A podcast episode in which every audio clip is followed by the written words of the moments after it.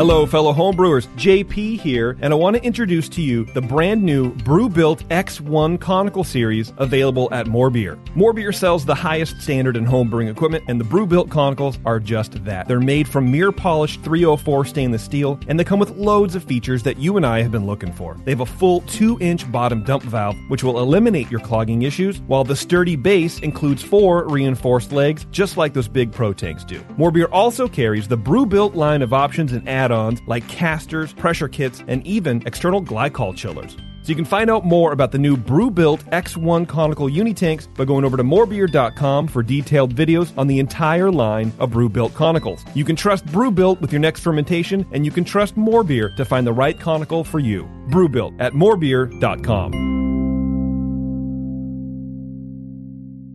Today's Sunday session is brought to you thanks to the fine folks at More Beer. Visit them right now at morebeer.com. I poured it in my mouth and it just wasn't going down. My first beer was an IPA, the best IPA I've ever drank, mostly because I brewed it. If you have a scale that is good for measuring cocaine, you're probably good for measuring hops on You're, cocaine. you're scaring me. I think the information is awesome and the audio Make sucks. some sugary water, throw some yeast in there. And you're gonna drink good beer. yeah, it- it's gonna be good. It's fine.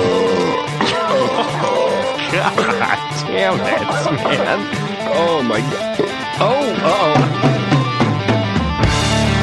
Now, live from the Brewing Network studios in Northern California, this is the radio program for home brewers, craft brewers, beer lovers, and beer geeks.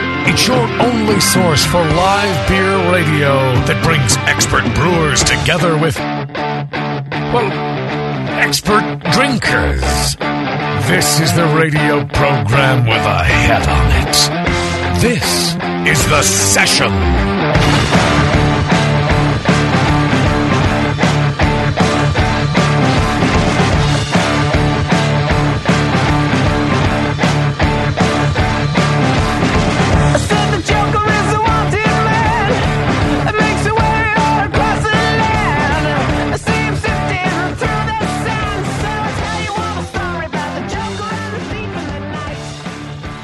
Okay, so we have a cool show for you guys tonight. We have Jesse and Phil from Almanac Brewing Company.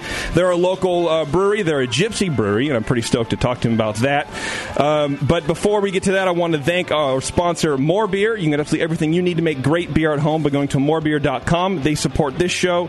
They support a lot of our shows. They've been doing this show since literally since day one, and we wouldn't be here without them. We can't thank them enough for doing everything uh, in their power to keep us on the air for great radio, like you just heard. I'm sure it's very exciting. Very exciting for me to say things. Uh, support those who support us. You- You'll hear a few words over the program over the next couple hours. Uh, we literally wouldn't be here without them as well. So buy some stuff from them. Support the people who put us on the air, man. We uh, we really appreciate. it. We've been around for 11 years, and uh, a lot of it is due to support of our sponsors, but most of it is due to you guys supporting our sponsors. So we really appreciate that. Uh, last but not least, there's a big ass uh, festival in Norway. Uh, their third annual beer fest. It's called the What's Brewing Fest. It's being held from October 20th to the 23rd, and Justin and Tasty will both be up there. That should be pretty cool. I'm still bummed out that I'm missing that festival, but uh, I think uh, uh, Tasty is a better proxy. Uh, he, he, he'll- he'd have much more fun than I probably would. Um, hanging out up there in Norway. Haven't you been there before? Oh no, I haven't been there. Oh, I thought you did a collaboration with a brewery up in Oh, somewhere no, down there. No, not yet. Oh, I'm going to be doing one. I thought I thought you did. No, You've no, done I- a couple like remote collabs though, right? Is that I, I did like yeah, remote collab. where Are I we did, making like, that up? An email collab. Yeah. With uh, Thomas Franson and uh, Mambo Sweden. oh, And helped him Sweet. with an IPA, Okay. IPA once, and then What's the difference between Sweden and Norway? Uh, Besides, like different letters and shit. well, uh, Malmo, Sweden is like at 35 Oh, sorry, minutes. Biff. About 35 minutes Wait. from Copenhagen Airport. They're different countries. Yeah. But they're Malmo- like, I mean, that's like, isn't it like Pacheco and Martinez? They're kind of the same city, but not really. How far apart are they? Do we know? No. they're far away from here. They're far enough away. That's true. anyway. Yes, I'll be there. Well, that's cool. Are you gonna Yeah. Are you gonna be doing any brewing uh, while you're over there? Just a, a collaboration in uh, in Malmo, Sweden, and then Tucken Nayan from uh, Outland, and he wants me to fly to Paris to do one with him. Oh yeah, Oh, Oh, Justin's okay. friend? That'd be cool. The, Yeah. the guy who's been here Yeah. a couple times. Yeah. Okay, he's a nice man. That'd be cool. What are you going to make? Uh, some sort of dank beer in, uh, at Mama Brewing Company. Okay. And, i and I'm probably the tasty beer that uh, he has a beer called Tasty in Paris that uh, he brews. So I'll probably brew that with him. Is it called? Ta- uh, sorry, is it called Tasty in Paris? Because that sounds like a fucking called- romance novel. it's called and I Tasty. want to. I kind of want to read it. I don't know how that flies in Europe, but uh, Okay. yeah, it's got my Tasty logo on the bottle. Yeah, but it's it's called Tasty in Paris. Yeah, it's in Paris. Okay. Called Tasty. I ju- I just. That's weird. Are you confused? I just want to be clear. The name of the beer is called Tasty in Paris. no. No, no, no. It's Oh, called No, it's called Tasty, and it Pale Ale. lives in I, Paris. I understand that, it, that it's brewed by a French company in Paris. I understand that, but I was clarifying the name. Tasty and ta- can we change it? Let's call Yan and tell him to change it to Tasty in Paris because I, I like that better. Well, it might be better actually. Doesn't You it could sound put a like? little beret on your your little sticker. No problem. I'll get my artist right on I it. think that'd be awesome, actually. No, dress him up like a fucking mime. Put the white face on with That's the what I striped need to shirt do. and the beret. I was a little uncomfortable. My logo is being used in Paris. I'll just have a different one for each country. Yeah. Yes. I'm getting this. Instead of a beard, have the little like mustache. little, like, Like black- like like uh, uh No, I- pencil Beard, but it'll pencil be- mustache. yeah, just look online for like every stereotypical Yeah. thing from every country you're going to be. Uh, Kim is in here, by the way. Kim, would you you want to have a seat? You want to? You, you look uncomfortable standing. He could hold a baguette and a Oh, croissant. let me get you some headphones. She doesn't need headphones. She can hear just fine, right, Kim? Everybody. Let's take a few calls. yeah, call her. You have a Go question ahead. for Kim. Oh, Kim. Oh man, Kim. How do you respond to the caller? Whoa. Hi, caller. There's no caller. Fooled you. Wow. Who are you talking to? Yeah, Warren just fooled you, dude. Isn't everyone a caller in life though? At some point, I don't know what to say. I don't know how to answer that question. ignore it. Uh, Kim just had a birthday. Didn't you do a bunch of weird shit? Didn't were you like off like on the moon or something? Weren't you doing stuff? I got my first tattoo. Oh, how did my face look rendered in black and white on flesh? Come on. Ah, shit. Should have known better. Yeah, right. Go big. So you got the portrait we drew of your boyfriend tattooed on you? Too soon, Warren. Come on, get. Why aren't you plugged into the Well, no, I fucking? thought it was her dream. Like her husband is who we drew. oh yeah, the um the uh um the pinnacle. Yes, Yes. her dream husband. Right. that's what you saw for me. Not my dream. Yes. It's what you hope that I end up with. Yeah, well, because like most people would say, oh, she desperately needs a guy with a hook for a hand, and we said, no, no, an anchor, and I think that was we're we're going next level for you. Yeah. did like the boomerang dildo. well, it has to come back to you. I mean, day. really, right? Anyway, uh, no, but you went to like Nashville or something. Uh, I went to Nashville earlier this How's that? month. Yeah. Oh my God, it's amazing. Is it? Um, Still not there? the huh? biggest beer town, uh, but they call it Nash Vegas there. So it's it's basically like of course they do. You can do a drinking game of how many bachelorette parties you see. It's kind of ridiculous. Really? Yes, and they're all in their matching outfits. Like they are either rhinestone outfits or hot pink outfits, and there are groups of them. They As come they in should be. Wow. Well, So it has nothing to do with casinos not being there. lots of Or are music, there? lots of cheap drinks. Oh, okay. and cowboy boots, which women love. That's a thing. I mean, myself included. I don't know why, but there's a thing about it. Did you buy a pair of cowboy boots? I already owned a pair of If you cowboy got you know, boots. fat ankles, it certainly hides that. That's for sure.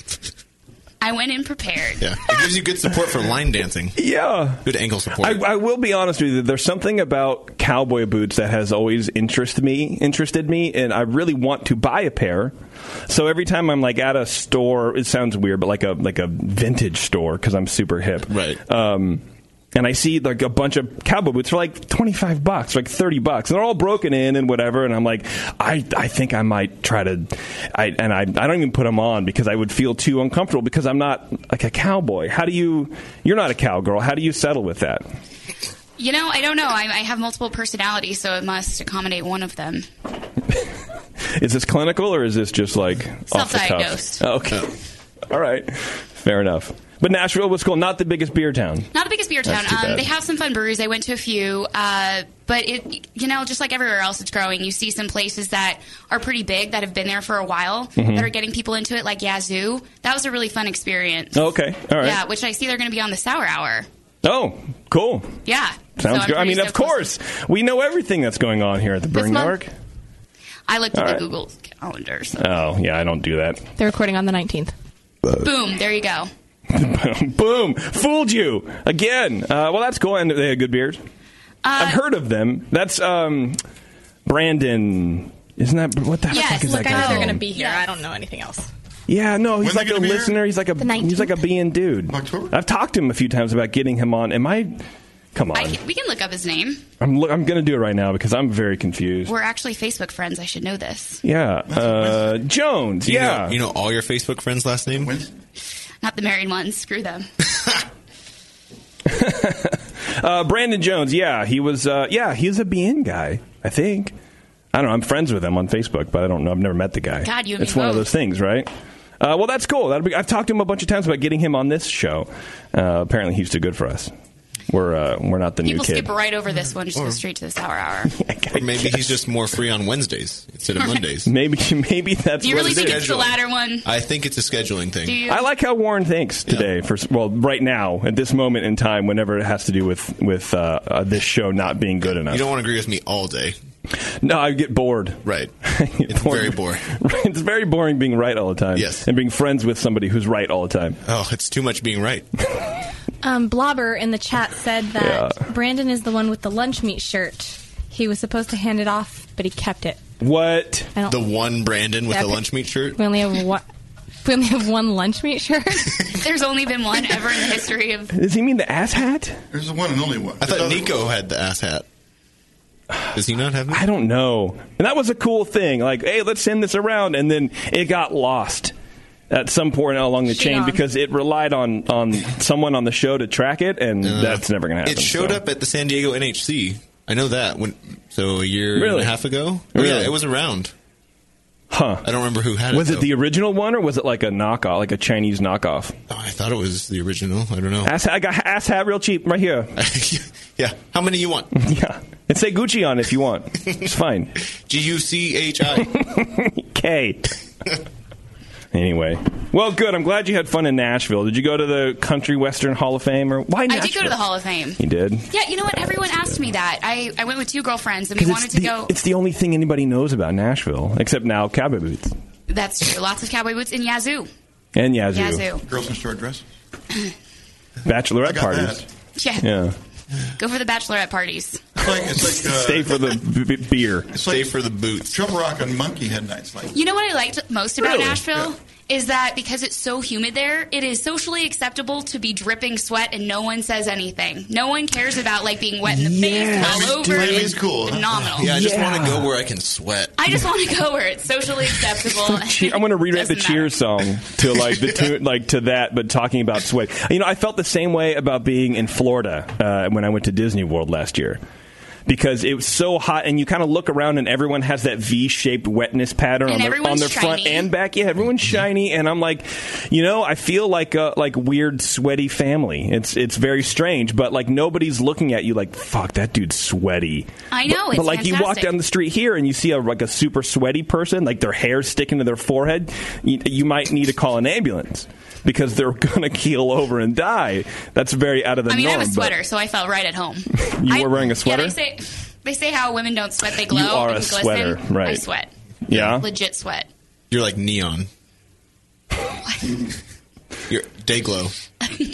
Um, Are you talking about how sweaty you are? The kid, the kid tried. got all the right, better- he's got the better drugs. The kid tried. what are you doing over there? shoulder. I don't sweat actually. I don't sweat either, I- dude. I, I really don't.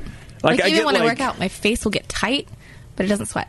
That doesn't sound healthy. It's probably not. That's- I'm probably I'm dying. pretty sure that's not right. I don't like poor sweat either. Like I'll get like sticky sweat and be like, oh yeah, this is gross, and then that's it though. Is this just me?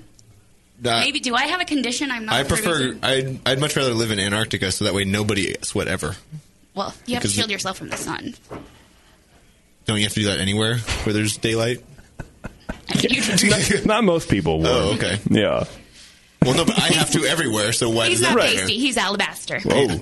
She almost dumped a Whoa. beer on your balls, dude. You almost pulled a bevo and spilt my beer all over me. It happened one time. I was One- really happy to see you. Once was too many, dude. Speaking of beer and beardy, did you did you see the guy at GABF? Did you see pictures of that guy who had his beard like product up, spelled beer? No. In like six inch letters. No. I did not see that. Uh, Really? I'd be, um, yeah, we gotta look that up. Please do because uh, not that I don't believe you. No, I, believe- I believe it. But Huge um, big letters. what is with that? I mean, uh, look. I guess if you got the beard, you might as well do something with it. Well, if you have a big beard, you might as well try to attract more attention to yourself. right. Warren's like the- something topical. The last thing Warren wants is to is to get more attention from having just facial hair. Right. Yeah. But That's you still, what I need in my but, life. but you like it and you want to keep it, but it's just like I like my beard, not the Yeah, attention. right. Yes.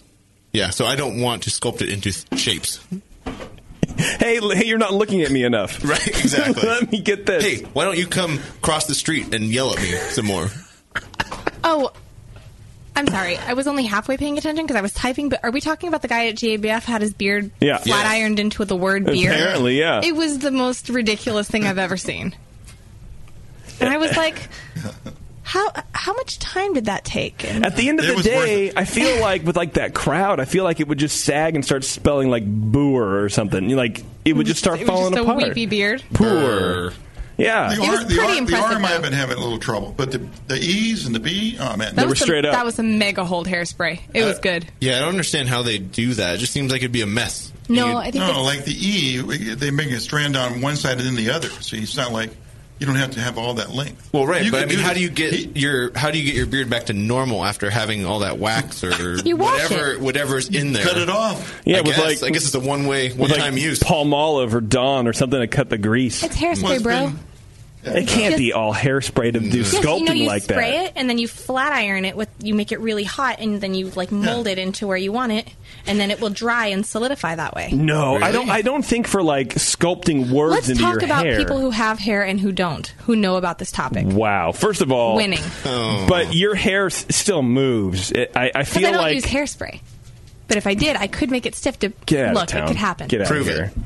Did you find it tasty? Spell beer with your hair. Did you find it? I'm looking. I'm looking. Okay. Ain't nobody got time for that. Are we fact checking? This I is gotta- like yeah. this is the Well, I debate. just- We're fact checking. I just want. Well, so I got here's the queen thing. of social media here. I don't know why she can't. yeah, I just I just want to see a picture of the You're dude. not friends with the guy? but I, I, I saw the, uh, someone, He got married, Ted, so I know someone. all these people. I don't know. The, the Rare Barrel had picture. They were ha- posing with him. uh, A bunch of people posing. Wow. I feel like you can make a lot of money being a four letter word billboard. You know, like dogs, and then you're at like a humane society event. I see, I see a fellow with a hop beard. It's the shape of a hop. It's the shape of a hop. oh my God, what is happening? All I did was Google beer beard GABF. and you you got a, a pretty close I got hit, a man. pseudo. I, it's pseudo, right? Right. All right. Well, Oh, God bless this kid, whoever he A is. lot, you're getting a lot of pictures. See, there. I'm trying. I'm trying. Yeah, you're doing good. Damn it. I'm surprised I didn't show up. Yeah, you'd think it'd be like all over the place. Totally good. Whatever. All right, let's do some feedback. All right. I still don't have the uh, the um, theme music, but whatever. The Who Janet cares? Jackson song feedback. Oh yeah. What? Didn't Doc send it to you? Or something? It's a real song. Doc said he was gonna first hold that thought. Doc said he was gonna do it, but he couldn't get his email to work. His AOL wouldn't let him send a, a file that large. Right. Oh My gosh, why does he still have AOL? I don't know. It's been hacked like three times. like it's He's like whatever, I'm always like, Doc, what's your email? Dr. Scott at AOL.com. but it's like one T. It's not. I even don't two know what it Ts. is, but I'm just yeah. like QT's was You taken. need to stop. Yeah, there was someone with two T's. so every once in a while, he'll get some weird fucking email about, hey, great party last night. I don't know. Thanks. All You're welcome. right. Uh, this uh, email is from Rob. He says, Good noon, BN. Uh, too soon. Um, I won the BN Army More Beer giveaway a couple of months ago. Living in Belgium, a $100 gift certificate would have only covered the shipping cost to Belgium. Luckily, uh, I planned a vacation to the U.S. and was able to get some more beer homebrew goodies delivered to the hotel. So thank you very much and keep up the great shows. Greetings from the amazing Wooden Robot Brewery in Charlotte, North Carolina. North Carolina. Well, that's cool. That's a good way to, uh, you know, I don't want to say work the system, but uh, good for you, dude. I like that. You don't give it away because we we've had a couple uh, international folks win that before the hundred dollar gift certificate. So if you're uh, uh, um, uh, if you donate to the BN Army, which I always forget to mention on the show, um, you're entered in the monthly drawing for that too. So. Um, you know, donate, become a recurring donor. Uh, anyway, uh, but we've had a couple of European listeners win, and they go like, "Well, I, it's it's I, I, it's too much. I can't use it." because of the shipping. and all. because of the shipping and all that kind of stuff. Yeah, and the taxes and whatever. But this guy's like, well, fuck, I'll just go to the U.S. Makes sense. He moved Yeah. to the U.S. so I might as well move. It's worth it to me. Super worth it. Uh, Spe- speaking of recurring donors, I had a brewer come up to me uh, while I was in Denver, Yeah. and, and said as soon as they they uh, start having some black ink, they're going to be uh, you know sign up as uh, big donors. Oh, nice. Yeah. Be sure to um, you know give him my email, please. I told them like you know Yeah. great, let us yeah, let us know you did, and we'll certainly you know let you know make a big deal out of it because it is a big deal. Yeah, it is. Yeah, I wish we had a hundred of them. Yeah, right, Kim. What did you? What did you just? I feel like you sent me something. You no, did, I wouldn't do that. No. You did the uh, whatever. You didn't send me anything. Oh. I, I just said I didn't. Now his feelings are hurt that you didn't send him anything. Right, well, 'cause why don't you you, just- want to send Would him you anything? like- Like, you? Would you like? Would you like me to send you a little something? Something? Yeah. Yes. Right now? Yes. Well, you, you Facebook? did like the. What- Um, what is your channel? What is your channel? You did like the finger pistol. Yes, and I then did. you and you What- clicked at me, and I feel like that you don't do Tell me that. where. Tell me where, JP. I don't know. Where do my you want it? to my AOL address, please.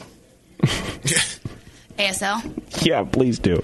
Uh, okay, this one is from uh, Pete. Actually, it's from Sweet Seattle Pete. Oh, that Pete. Right, not just normal Pete, but creepy Pete. This is creepy Pete. Sweet Seattle. Uh, he says, "Hey nerds! First of all, you guys fucking rock. I just found out about you guys six months ago, and I've been working my way through the archives, eight hours a day, five days a week at work. Ugh. And That's for a some normal work week. That's a lot of us, though. And for some reason, I'm not sick of you yet. We should all get married," he says. Except me. Of course. I don't know how things work in Washington. Uh, I don't know either, but uh, uh, but that's a lot of fuck. Like I can't, I I can, I barely binged uh, Luke Cage on Netflix for you know, over two days or three days. I, ca- there's no way that I could listen to the same thing for five days, eight hours each day. I couldn't do it. Well, it's better than work, maybe. Well, that's true. There's no maybe about that, Warren. That's definitely true. In fact, let's just listen to an old show now instead of doing this show. Ah, That sounds so great. you can think about that. Yeah. Anyone will do. I think Anyone. It would be, I think it would be Last amazing. week. Yeah.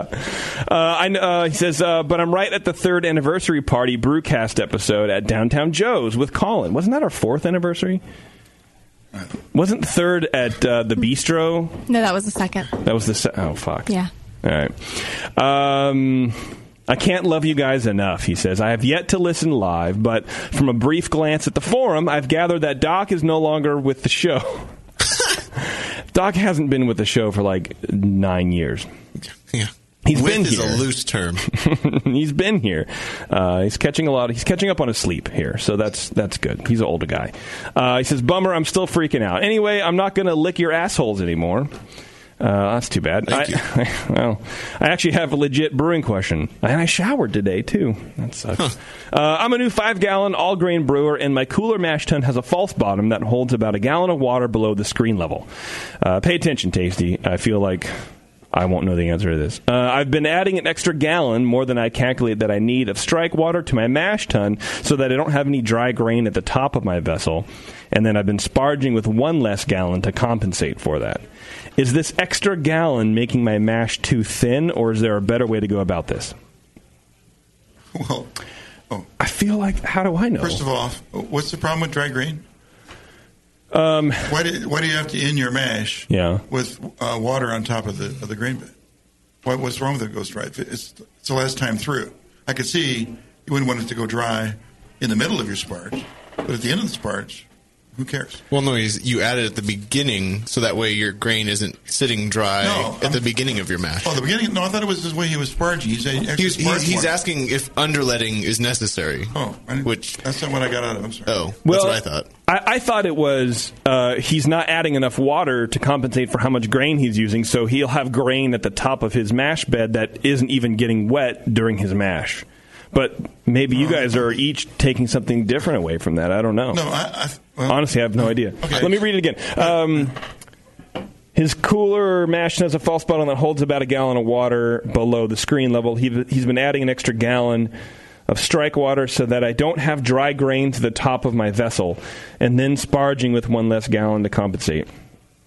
because he's sparging with one less gallon because he's adding one originally, so that way he Yeah. doesn't end with No, no, no, another so- gallon okay. of All of right. wort when he's done running off. Okay, so here's here's the line that, that clears it up. Is this extra gallon making my mash too thin? So if you So had he's if you going had to full, he's full. His grain's all wet at the yes, right, right. Okay. And uh, and because he thinks he may have put too much water in, compensating for not clear sure what right now. I don't know either. Well, Because he made a really thin mash Yeah. for no reason other than Well, he well, Well, he's no. asking if he did, and I Is he don't doing know. no sparge. no, No, What he he's saying- sparges. I He think sparges. what he's saying is if he's shooting for one and a half quarts a pound, he's got 10 pounds of grain. He's putting in 15 quarts. If the- one of one gallon of that goes below the screen, he would have most likely a little bit of grain that would be above the liquid surface level. I so mean- that's why he's underletting. I mean, you But should compensate. Technically, that's making a little bit thinner mash because there's 15 quarts plus the one Mm-hmm. gallon underneath the screen. So he's wondering if that's throwing off his liquor to grist ratio and Yeah. making an actual difference right in the efficiency of his mash and all that stuff, which the answer is not really. Right. If that's what he's asking. Okay. I mean, I've always been taught to measure from the, the false bottom up. So, like, all that dead Right. space is just, you don't count that in. Well, no, but you're supposed to fill that with water. Right. Yes. Right. So that's what he, he's like. Is that messing with his mash liquor to grist ratio? Yeah, I don't, I don't think so. I don't think it would. Because it's all because it's not being it's not in contact with the grains, right? So it's not Well, no, but it's, that- it's like effectively not really there. Well, but I that guess. liquid is getting enzymes and starches and everything mixed in, so it is Yeah. coming into play. Okay. But that's just something. That's just a variable that's a di- that's different between brew system to brew system, and you have to compensate when you move a recipe to a different brewery. And so, since it's the same for him every time, unless he's having issues, it's just something that he has to do every time. The same. Okay. Sure. Kim, does that sound right? Yeah. All right. Sounds good. Uh, he says, also, fun fact, I hooked up with a chick a couple of weeks ago from Concord. is, that, is that a fun fact? Uh, and apparently she was fucking someone who worked at the Hop Grenade for a while. Bonus. Yours truly, sweet Seattle Pete. So now he's an Eskimo brother. Do we know anybody Hop whose girlfriend went to Seattle recently? Oh yeah. Oh. Can we break some news to somebody right now? apparently Bev. Uh, apparently Bev knows somebody. I do. Oh. Apparently, we should. Let's just move on. then Yeah. with that. Although, I really. Who was it? Well, tell me. We won't tell anybody. Okay. Um, this is to the Brewing Network team. I just wanted to express my sincerest gratitude for your live coverage of the 2016 GABF. This year, I was fortunate enough to enter the Pro Am category, but having a seven month old at the house, whose name is Porter, I didn't have the financial means to make the pilgrimage from Texas to Beer Mecca. I was ecstatic to see that the Brewing Network was going to live stream the award ceremony and immediately glued myself to the computer screen, eagerly awaiting the Pro Am results. How. It's got to hurt to like remove yourself Well, from the screen. Like, yeah, how he do might you- he might regret that now. You are dumb. It's hard to type with the corner of my nose. Um, thanks to luck, fate, judges that didn't know any better, I took first place with my rye pale ale. Wow, look at you! Whoa, All right. nice. Entered on the Brewing Network. Oh, no, that doesn't happen. Um, being able to see the results live was incredibly awarding. Incredibly awarding. He said that, as opposed to hearing about the medal via text and living vicariously through my friends at the festival. I just wanted to say thanks for helping me feel like I was really at the fest and helping me experience a once in a lifetime achievement. Cheers, y'all, Cliff. Well, good job, Cliff. Nice. Congratulations, my friend. You, uh, I'm sure, I'm sure you earned it. Um, my pro am beer didn't win a couple years ago, but that's fine. Tasty, do you do pro am beers? Why don't you do pro am beers? They don't do amateur anymore. Oh shit! He's Wow. no amateur. Burn. I feel like uh, that That's the- that's that the that short called for answer. two snaps That's and a the short- fucking that's twist. the or short something. answer. I stopped entering competitions. Okay. No, I may come out of retirement. Uh, I'm going to you know, help the. Uh, Is the homebrewing world ready for this? fucking bomb. it's going to be a s- a mild statement. I'm going to try to help the, our my local homebrew club, Doe's. Uh, you know, if I can win a couple medals in the first round, that'd be great. What? So you're jumping ship? You're jumping the Brewing Network ship? Well, was he ever He on? never that? was. I the never Brewing entered, no, Network. I never entered another brewing network. Only entered, only entered another. But I thought the first round medals didn't count.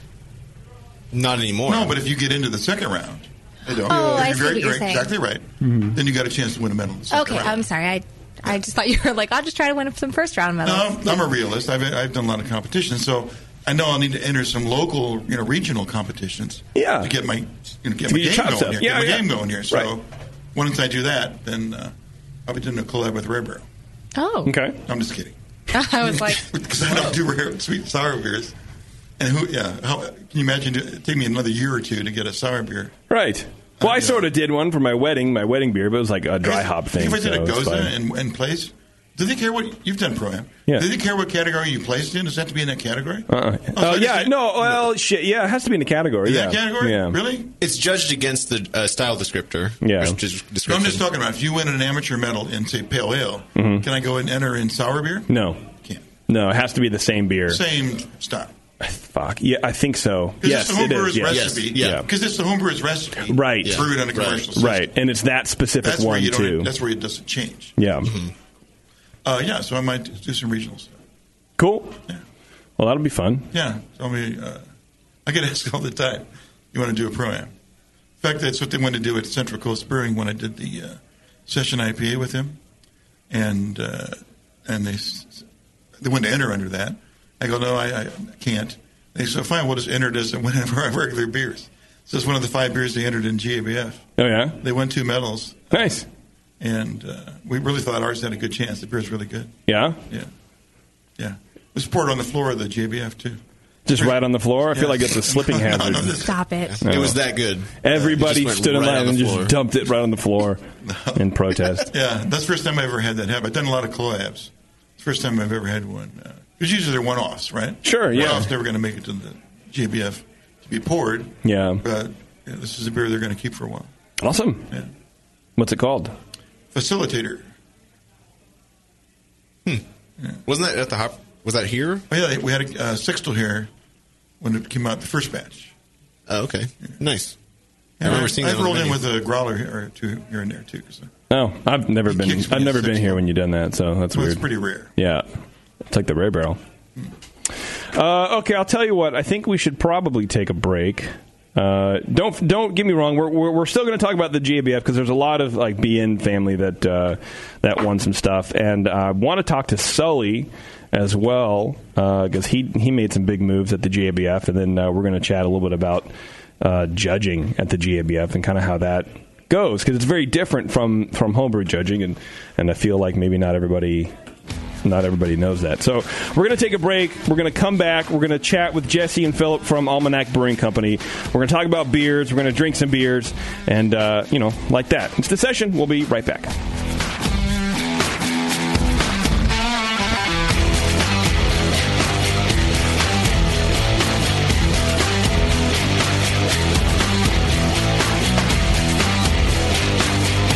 You're listening to the Brewcasters. Brewcasters on the Brewing Network.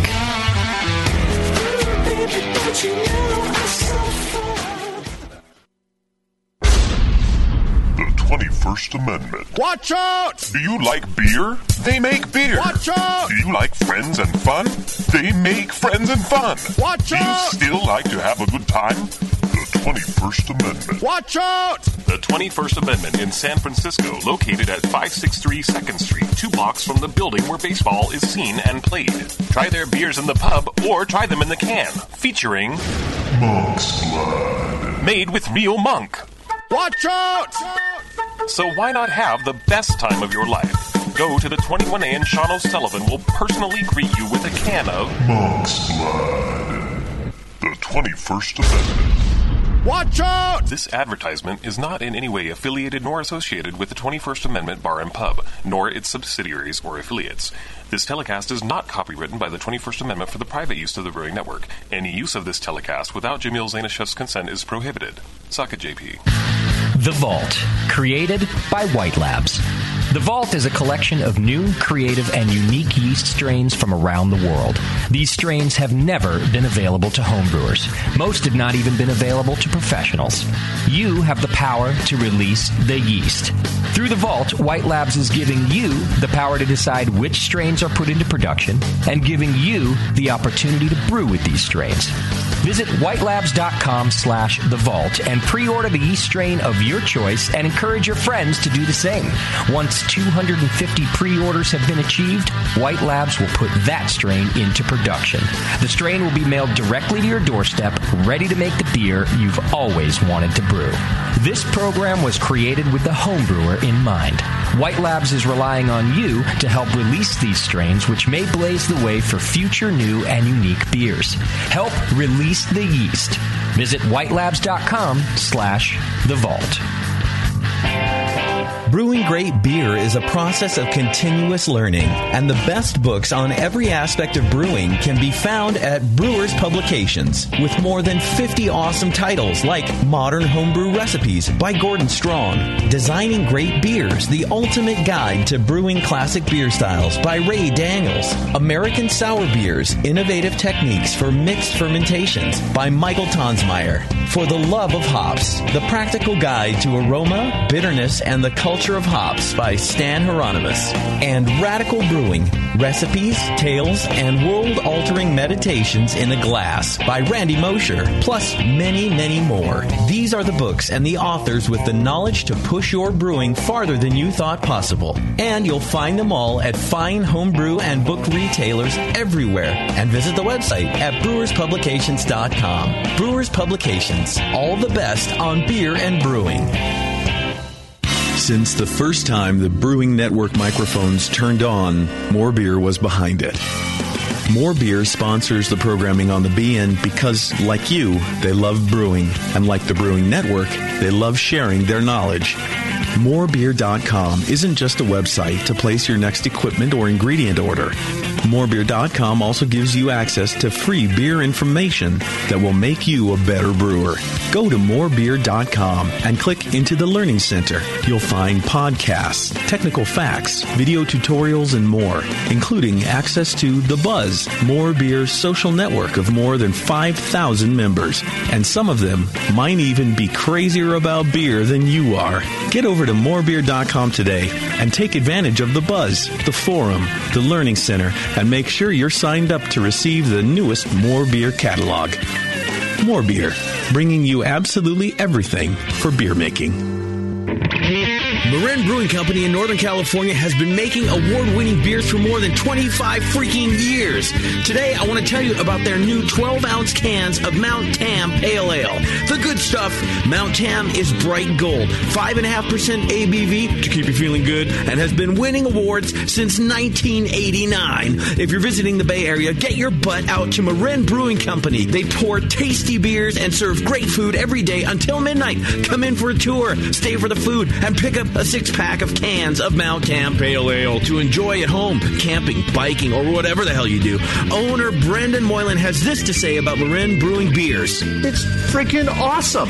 Marin Brewing has won more than 100 gold medals in international competitions. Check out marinbrewing.com for all their award winning beers, food, and merch. Marin Brewing Company in Larkspur, California. Award winning taste, refreshing finish. It's freaking awesome.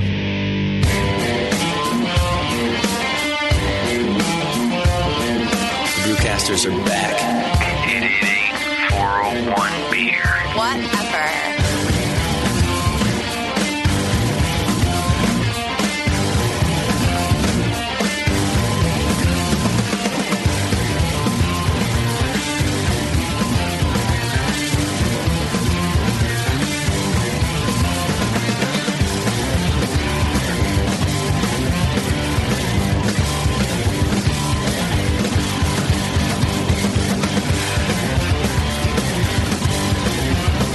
All right, everyone. Thanks for hanging out, sticking with us. We got the boys from Almanac here in the studio. But before we get to that, I want to tell you guys about we have a cool new. uh, So from time to time, we do uh, what's called uh, an I buy on the uh, on the Brewing Network store, and so we have a cool shirt for you uh, this time. It's called the California Flag Tee. Um, let Let me see. Where did I have all those notes for it? There it is, right here. Um, it is being released, I think, today. The pre uh, it's a pre-order only. That's how it works. So you go on the site and you pre-order the shirt, and then they get printed up after the pre-order ends, and then shipped to you, and everything's great. So you go to uh, codisibuy.com slash the Brewing Network. There's three different styles. Each one has multiple color options, all that kind of stuff. And it's like the you know the California state flag, but with a hop grenade on it, all stylized and everything like that. So uh, you can get them in colored shirts or the um, the three quarter sleeve like baseball tees, and of course the uh, the tank top. Of course, Of course, you got to have the tank top versions, right? Right. That's actually all I wear now. Just tank tops. Yep.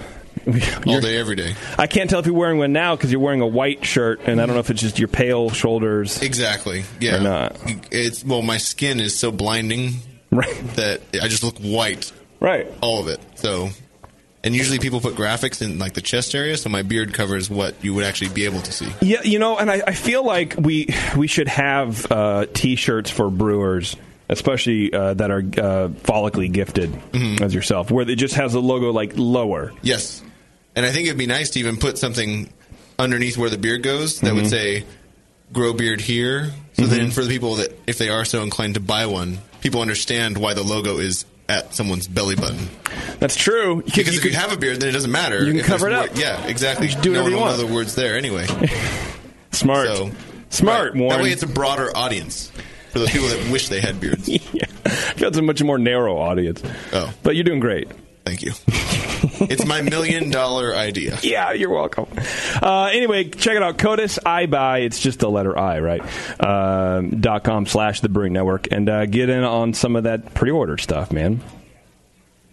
Okay, so we have Jesse and Philip. Philip or Phil? Phil's great, yeah. Phil. Okay, you got to get on that mic though, Phil. There you go. Uh, from Almanac, how you guys doing? Good. How you doing? Perfect. Why can't I hear? There we go. Now try that again. I'm doing good. There oh, we better. go. I can hear myself. All right. Yeah. When everything's working, it's it's it's working well, man. So you guys are are did you guys both start Almanac? Are you both owners or what's what do you guys what do you, what do you, what each you do? Uh, no, I started Almanac uh, with my business partner Damian Fagan. He's the CEO and head designer. Okay. Uh, and the two of us started together, and Phil is our barrel manager and brewer. Oh, nice. Yeah, you guys do a lot of barrel stuff, right? A lot of big, big barrel program going on. Was that kind of your first uh, passion? I guess is just working with wood, working with barrels. That was kind of just the direction you've always wanted to go. Yeah, our first beer that we ever released was a barrel aged blackberry beer, actually. And so, right from the top, top, we started with barrel. I feel like you're swinging for the fences already, man. Right, right from the right from the gate. Yeah, I mean, Yeah. we definitely like. I think we did like 300 cases of it, and we were really unsure of how long it would take us to sell it all. Like- Three hundred. Okay, yeah, for a new brochure, yeah, I could, I could, I could imagine some apprehension there. What? How long did it take? Like two weeks. Oh, geez, something like that. Wow. And then we had no beer to sell after that. Like we brewed that beer, Yeah. But there was like no plan B for where we were going to make the next batch. Actually, after that, really, yeah. And so we had to, we had because we did the first batch we brewed at Drake's in San Leandro, okay, uh, and then they got very popular and were making great beer, yeah. And so uh, we had to relocate down to San Jose, and so I think our next beer out only came out like a few months later, Mhm. and uh, at this time it was like just me and Damien. We were selling beer out of the trunk of our car. Oh, geez, you're like, uh, like a, like a mixtape. Oh yeah, Sound no, like we a had- mixtape out of trunk of your car. Oh yeah, we had uh, we were we still had our, like our nine to five jobs, and we're we're just selling beer on nights and weekends. That's there's something cool about that. There's something like um, I don't know. It's cool when you think about where they are right now. well, yeah. I'm sure at the time it sucked, but it feels more romantic now that I don't have to do that. Well, just you were you were a home brewer and and, uh, and a foodie, right?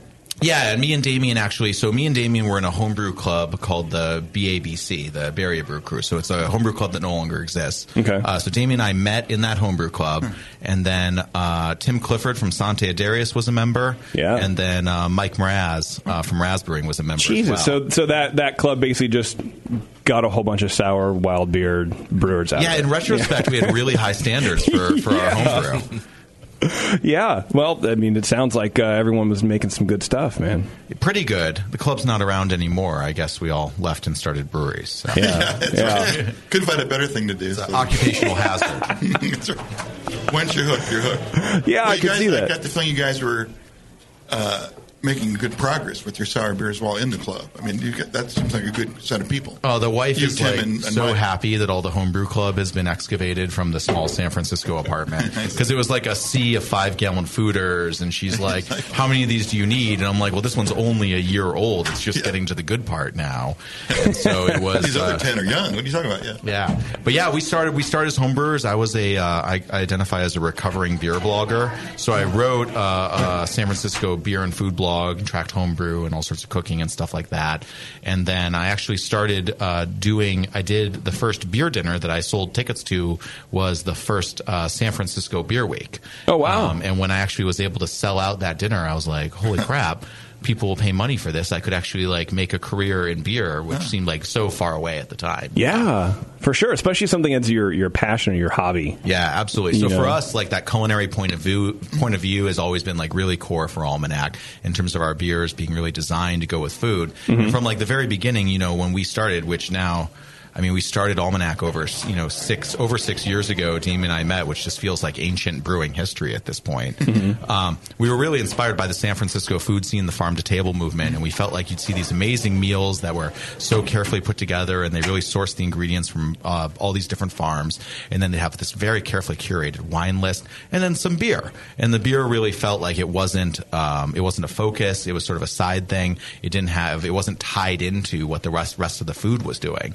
And so we really conceived of Almanac from the very beginning as being like you know we farm to barrel was our motto from the very beginning. Okay, And yeah. The whole idea was let's make beer that ties in a sense of terroir, which is a dirty wine word for like a sense of place, back into beer. Because like as you guys know, like you know, malt is homogenized, hops are homogenized, they're blended together, Yeah. so that when you brew a beer with like the same ingredient, it should be the same every time, like consistency, consistency. You know, right? Yeah. I don't have to tell you about that. Um, I and preach so that all the time. yeah, exactly. Yeah. Um, and so for us, you know, tying in with these local farms and tying into the seasons, and that's where the name Almanac came from. So a farmer's almanac is a record of the season. So what we wanted to do was make beers that by working with these local farms, you know, last year when we were in the height of the drought, that's going to affect the flavor of the raspberries and the strawberries and all the different fruits Really, we like to, to the point where you could it would come through in the beer. Absolutely. Really? Yeah, absolutely. Yeah. What does it do? Well, it just depends on the fruit. So the sugar level will be different, you know, for example, in the fruit. And, and this is, you know, true with grapes too. Yeah. So that the, you know, the weather and the struggle is actually what creates character Mm-hmm. in a lot of these fruits. And so we, uh, we, you know, go to the farmers markets and talk to farmers about buying, buying very, very large amounts of their fruit. And they, they're like, you want to do what with it? And, uh, and then we uh, the idea there is all all these beers with these uh, local fruits they're all vintage like a wine would be so last year's blueberry is going to be different than this year's blueberry not just because we're getting better at making beer all the time Mhm. uh, but also because we want that fruit to reflect that individual character and that sense of place Sure. Okay, I like that. I like that, and it definitely fits in with the with the, the modern day food culture. You know, Yeah, You yeah, get a it's been lot great. of a lot of people looking for high quality foods, different foods uh, that don't need to taste the same all the time. Exactly. There can be that that swing. Well, the idea is that provides like a, a deeper connection. And then, it, you know, when we when we started selling the beer, we went after San Francisco restaurants. That was actually like a really where we went to. Okay. And uh, that we thought they they just gave us great placements, and we'd go in and we'd tell them about you know this uh, citrus infused sour is made with uh, citrus from Hamada Farm, and they go, oh well, we you know we work with Hamada Farm, we use their citrus in this dishes. Okay. Mm. And that gave a natural in for a way to pair those things together because it's got that what grows together goes together kind of mentality to it. All right, and people seem to be embracing that. Yeah, we like it. It's kept us in business. So, uh, so far, so good. Do you think it's Do you think it's that that kind of uh, community mindset that that people are drawn to as much as the beer? yeah, and I think Yeah. you know when when there's like a, it's interesting. A lot of restaurants, you know, the beer buying would oftentimes fall on the chef. You know, if the som Oh, wasn't really? necessarily oh, yeah, very Okay. very common. Yeah, the chef, you know, because the chef would be more interested in beer than the som would be in these places. Right, and so it provides that you know sense of place and the idea of uh, coming in and speaking that same language that the beers are built with like a culinary vocabulary, you know, not just a, a brewing vocabulary as Mhm. well. And so I'm trying to you know blend these things together. Okay, so sometimes you're just talking to the chef, so you guys can have kind of a common verbiage. right? Exactly. Okay. Yeah, and that's what made doing a lot of beer dinners really fun. Is you know, oftentimes I look for chefs that don't necessarily know anything about beer. I'm interested in their outsider perspective, Mm-hmm. Mhm. and so we'll put one of our beers in front of 'em and just be like, "What do you taste? What do you think would go with this?" And not worry about any sort of traditional pairing rules or things like that, where it's very organically built on top of the flavors and their palates and their perspectives. That's very cool. How long were you homebrewing before you started uh, having dreams of selling beer out of your car? Well, I mean, the dream started early, I think. But Okay, uh, yeah. I was probably a home brewer for about five years or so, and that continued for a few years into Almanac too. So Oh, all okay. of Almanac's or first beers were all developed as homebrew. Okay. Are you still doing any homebrewing? I mean, tinkering? Sadly, or- sadly, no. Really? No, not so much these days. Do you miss it? Uh, yes and no. It's uh, I miss the. It's fun. It's a really great activity. It does seem like a very inefficient way to make five gallons of beer these days. so.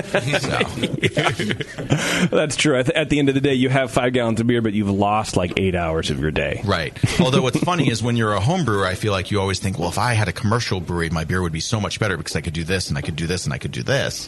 And Yeah. then when you get to be a commercial brewer, you go, oh, I miss being a home brewer where you could just do whatever you wanted and there were no rules and there was no label approval. You know, There and is a trade-off. Exactly. Okay. Yeah. now 'cause- your wife complains about there being too much room in your house. Well, I mean, that, that really hasn't come up, believe it or not. Oh, but, weird. Uh, yeah, I know. Yeah, because we've talked on the show a lot about uh, home brewing and and talking to people and, and, and trying to bring uh, commercial brewing techniques into home brewing. And sometimes you just can't do that without different equipment. And so I think maybe that kind of feeds some of that uh, home brewer lamenting over not having a, I don't know, this- a centrifuge. It's the first thing I can think of, but I know it's very impractical. So, um, you know, it's just an example. But uh, that's interesting that, that, that on, the, on the flip side, you're kind of wishing you didn't have as much equipment, right? Because then you could do almost more with it. There's, Yeah, there's not or- a lot of oversight. There's not a lot of cleaning and all that kind of stuff. Well, I mean, there was a lot of cleaning, but uh, Yeah. when they're uh, you know when you're a home brewer, like uh, tinctures for any kind of spice addition, Mhm. you know, whereas you just can't be introducing hard alcohol into uh, into your beer if you're a commercial brewer. Oh, okay. That's frowned upon. Okay, just a bit. So how do you how do you rarely disclosed, by the way.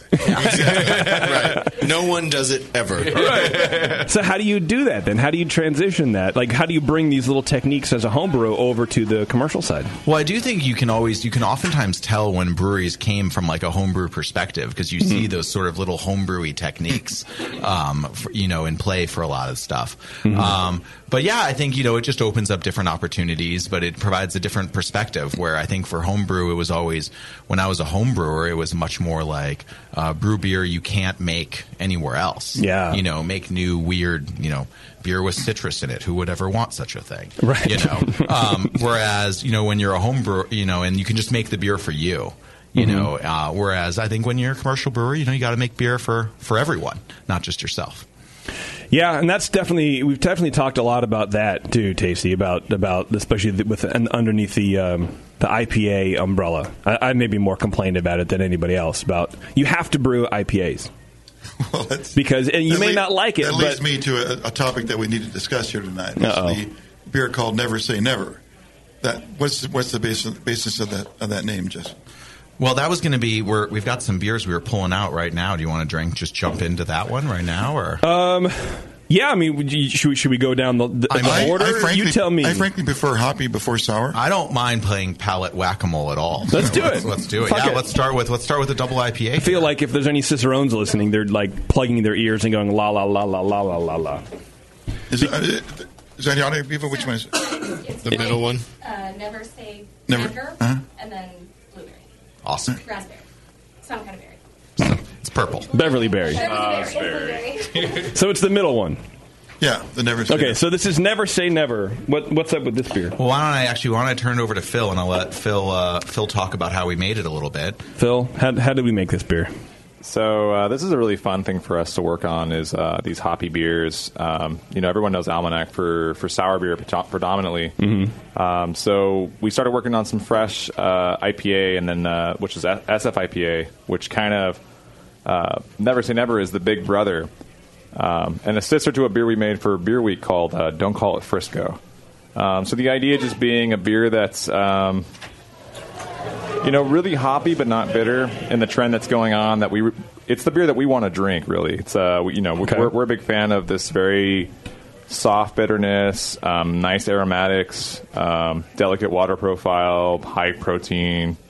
Um, so that's that's this beer is all those things. That So we're working- cloudy is what you just you're not saying it. Well, we don't. We you're, center- you're avoiding. We do use centrifuge, so I mean, I think there's a difference between cloudy and Okay. like What? ch- chicken soup yeast. I call this beer clear. Yes. Okay. which which well, yeah. personally, I- Looking at I- it, it's I- not cloudy. there's but it- no yeast in this beer. It sounds like you were describing a cl- uh, uh, what I would yeah it's like a- picture in my it- head yeah. to be a cloudy beer. It's like a New England Well, IPA. you, you can absolutely. get the effect of cloudy by the way that I think that Phil's Yeah, well, describing how he makes the beer. Yeah, You can get the flavor. You, you don't have to have it be a, a yeastlery appearance, or even have that flavor, which Yeah. they typically do. And you can have a high protein beer that still you can see through to the other side of the glass. I mean, everything's upside down now that we're complaining about how gorgeously cl- crystal clear this beer came out with. Like, no, just, it just accidentally landed exactly where it was should have been five years ago. Yeah. uh, but Yeah. now we want to, you know, we want it to look like a milkshake. I'm happy with this level of Well, haze, we- definitely. I think it, I, I think it's totally fine. It's totally appropriate. Like I would not I would not be questioning this No, no. this thing No. at all. But it, I mean, it is very luscious, very delicate. Um, hop. I- What am I trying to say? It's not like super bitter.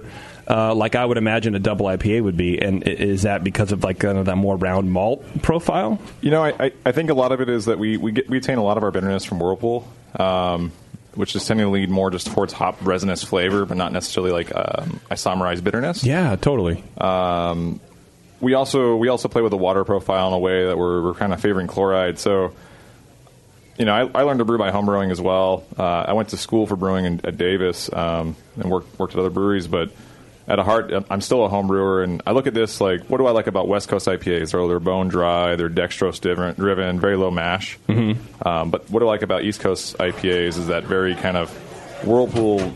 You know, it's almost like you're eating a hop sometimes. It's Yeah. like a full flavor, and I think a lot of that comes from uh, the protein malt, comes from uh, those very late additions for hops, and so that's what we're going with here. Is um, it's kind of our first attempt at a, a hybrid between the two.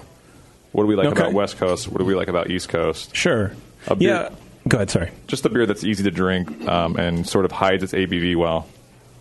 Yeah, it is. It is very much. Uh, um, I, I think more hop flavor than I, I recall. I mean, I admittedly I don't drink a lot of these kind of beers, but uh, uh, but it is it is like you get the roundness of, of a hop. It's like uh, when you have a really good cider, and it's like you're it's like you're eating an apple, where you get some of the, the, the, the flavor from the skin, and you get some of the meat flavor, and you get some of the juice, and you kind of you blend it all together, and it's just it's just like you're tasting an apple. I think it's like what you were saying.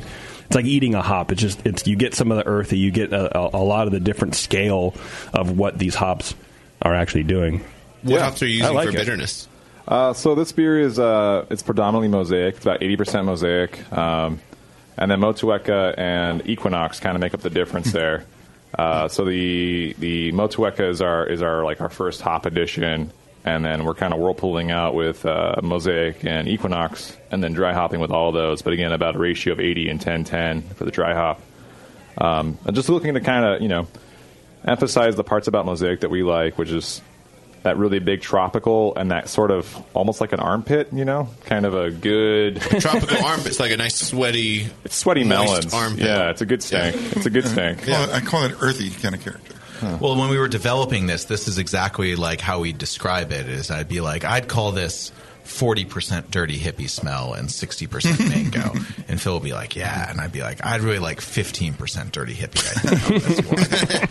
So, so you still like a little dirty hippie? In just a your beer. little well you know I- you gotta i think i think that adds you know i think when it's straight mango you know when it's just straight juice you need a little of that sort of supporting flavor you know you, it's just like you need a little bit of the bitterness you need a little bit of that malt profile poking through that the you know the the water profile i think all those things support it and make for a more complex uh, enjoyable beer because if it's just I mean pure mango's great sort of for that one GABF sip right uh, but when you want when you want more than just that when you want to drink a whole pint and hopefully go back for another you know I think the beer has to offer more than that Yeah, for sure. Uh, Especially I think with with today's beer drinker, you know, we want more. We want a little more roundness. We want something a little more.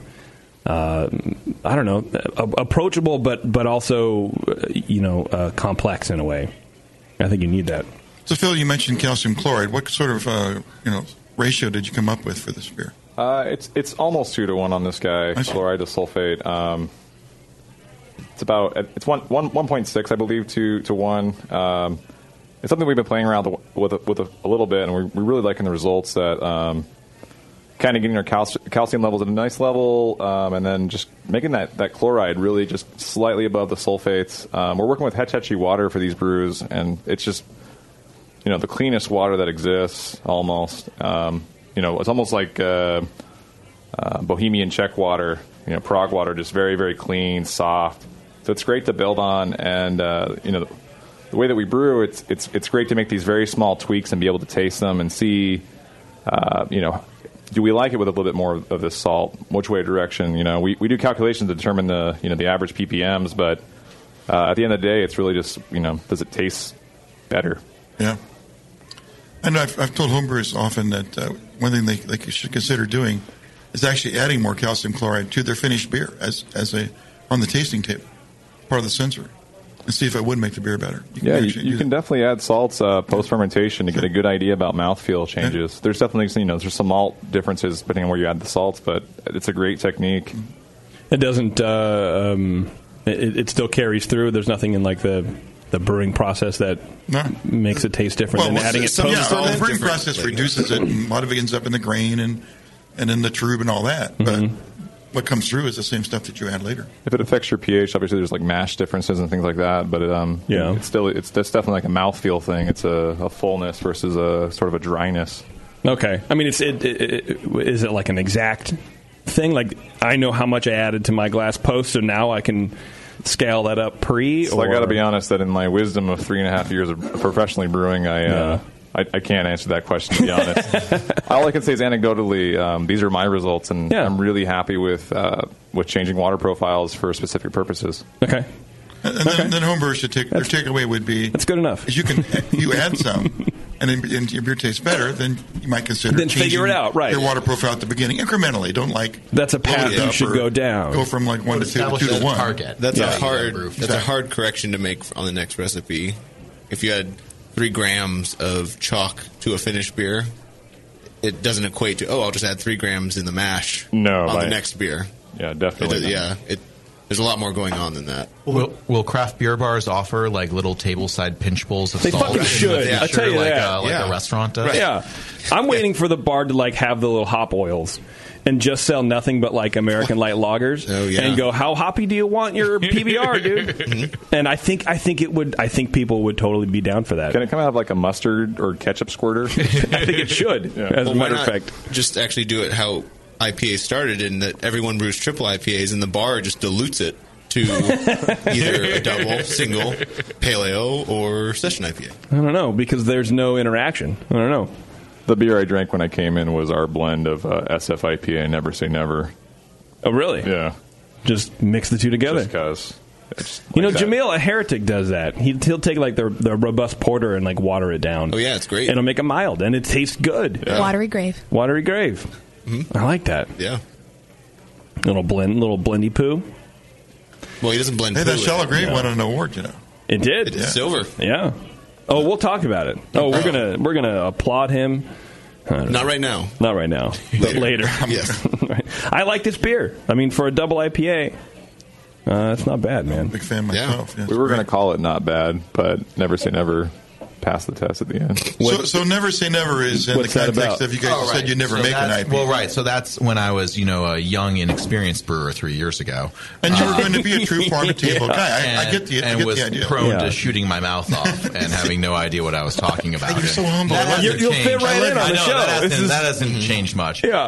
Um, We you know, made a business of I it. think our, our stance was, you know, at the time as a young brewery, we didn't want to brew beer where everyone else was brewing. Sure. You know, we wanted to go to like a, Yeah. a different a different space. Yeah. You know, and so we're like barrel, you know, fruit beer. You know, no one's doing that. And so, um, you know, we did that, and I think what we underestimated was one, I think our own internal love of IPAs drinking and our IPA. desire to make them so we could drink them ourselves. okay.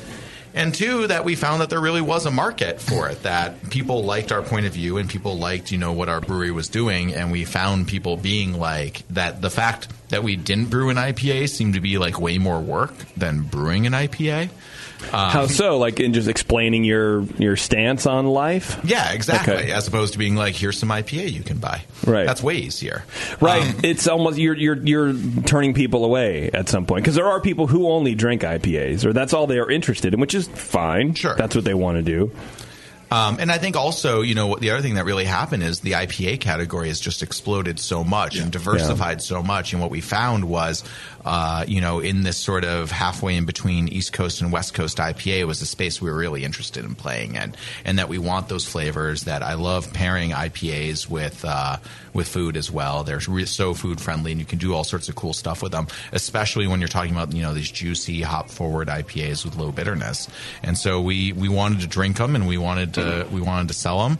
And so uh, this beer was sort of a we called it never say never. So it was a little coy acknowledgement of. Uh, Of how you were wrong. of, com- of completely wrong. Oh, totally, completely wrong. Completely- Yeah. But I'd rather be wrong and change my mind and now be right, you know, Yeah. as opposed to sort of sticking sticking our heels in and being like, no, we're not going to do that. either." Even even monkish changed their mind. I mean, they had a fucking sign that said no IPA ever. Yeah. Well, it takes And a now- minute. Now it's not there. It takes a minute to sell an IPA, or you can have a five minute conversation about why you don't have an IPA to sell. Right. And so after after a year of doing that, it's like, well, I I enjoy having more time to myself, so I'll just make an IPA. Yeah. Yeah, and to talk to fewer people. Yeah, that's, that's a bonus. It is It's interesting fun, what you too. said though. There's there's a lot of people who say the same thing. Well, we didn't want to build an IPA, but blah blah blah, and really we just enjoy drinking the things. And I think that kind of comes back to the core of, of being a brewer in the first place. Is you're brewing stuff you want to drink, so why wouldn't you? Why wouldn't you? I mean, why what's wouldn't the you? point of owning a brewery if you're not brewing You the beer can't you get want super to- drunk, Yeah, right? so, like, if you can't indulge your every desire for every beer to make. Right, right. Speaking of that, let's jump backwards in time before we had the double IPA and try the white label, I believe it was. Yeah, absolutely. Um, tell me about this beer a little bit, Uh, so this is a beer called White Label, which which is the this one. Yeah, okay. We uh, we picked up a silver at GABF for this on Oh, Saturday. that's Nice. right. Oh, nice. Oh, I'm sorry, I'm not worthy. Congrats. Nice, good. Are we clapping for them? Well, later now also? you're excited. That's amazing. Uh, yeah, we're incredibly excited. This is actually the first GABF medal uh, Almanac has ever received. Oh, wow. Uh, Nice. So this Congrats. was, uh, we lost our GABF medal virginity. Nice. We were very happy about that. It made uh, maybe the Saturday session way more fun. Uh, wearing, wearing. I don't know how long you're socially. It's socially acceptable to wear the medal around, like Yeah. a week or I think two the ribbon, weeks. the ribbon or- holds up in the shower. So, right, you know. right. I'm actually shocked you don't have it on right now. Well, it was either the brewer shirt or just the medal. Just you the know, metal would so- fit right in, man. Yeah. Are you going to get it tattooed, like the Yeah. thing tattooed on you? And that's all your medals right there. That's really cool, man. Congratulations. Yeah, we're incredibly excited. We got it in the uh, mixed fermentation category as well, and so uh, that's a new category, a Brett Brett focus category. Okay, is that that mixed Brett? Yeah, Brett with lacto. Okay, or Brett with acid. Um, I think that's the category that Flattail won in. They won. They won the bronze for their damn damn wild. uh, Yeah, that's pink peppercorn. Yeah. Okay. Cool.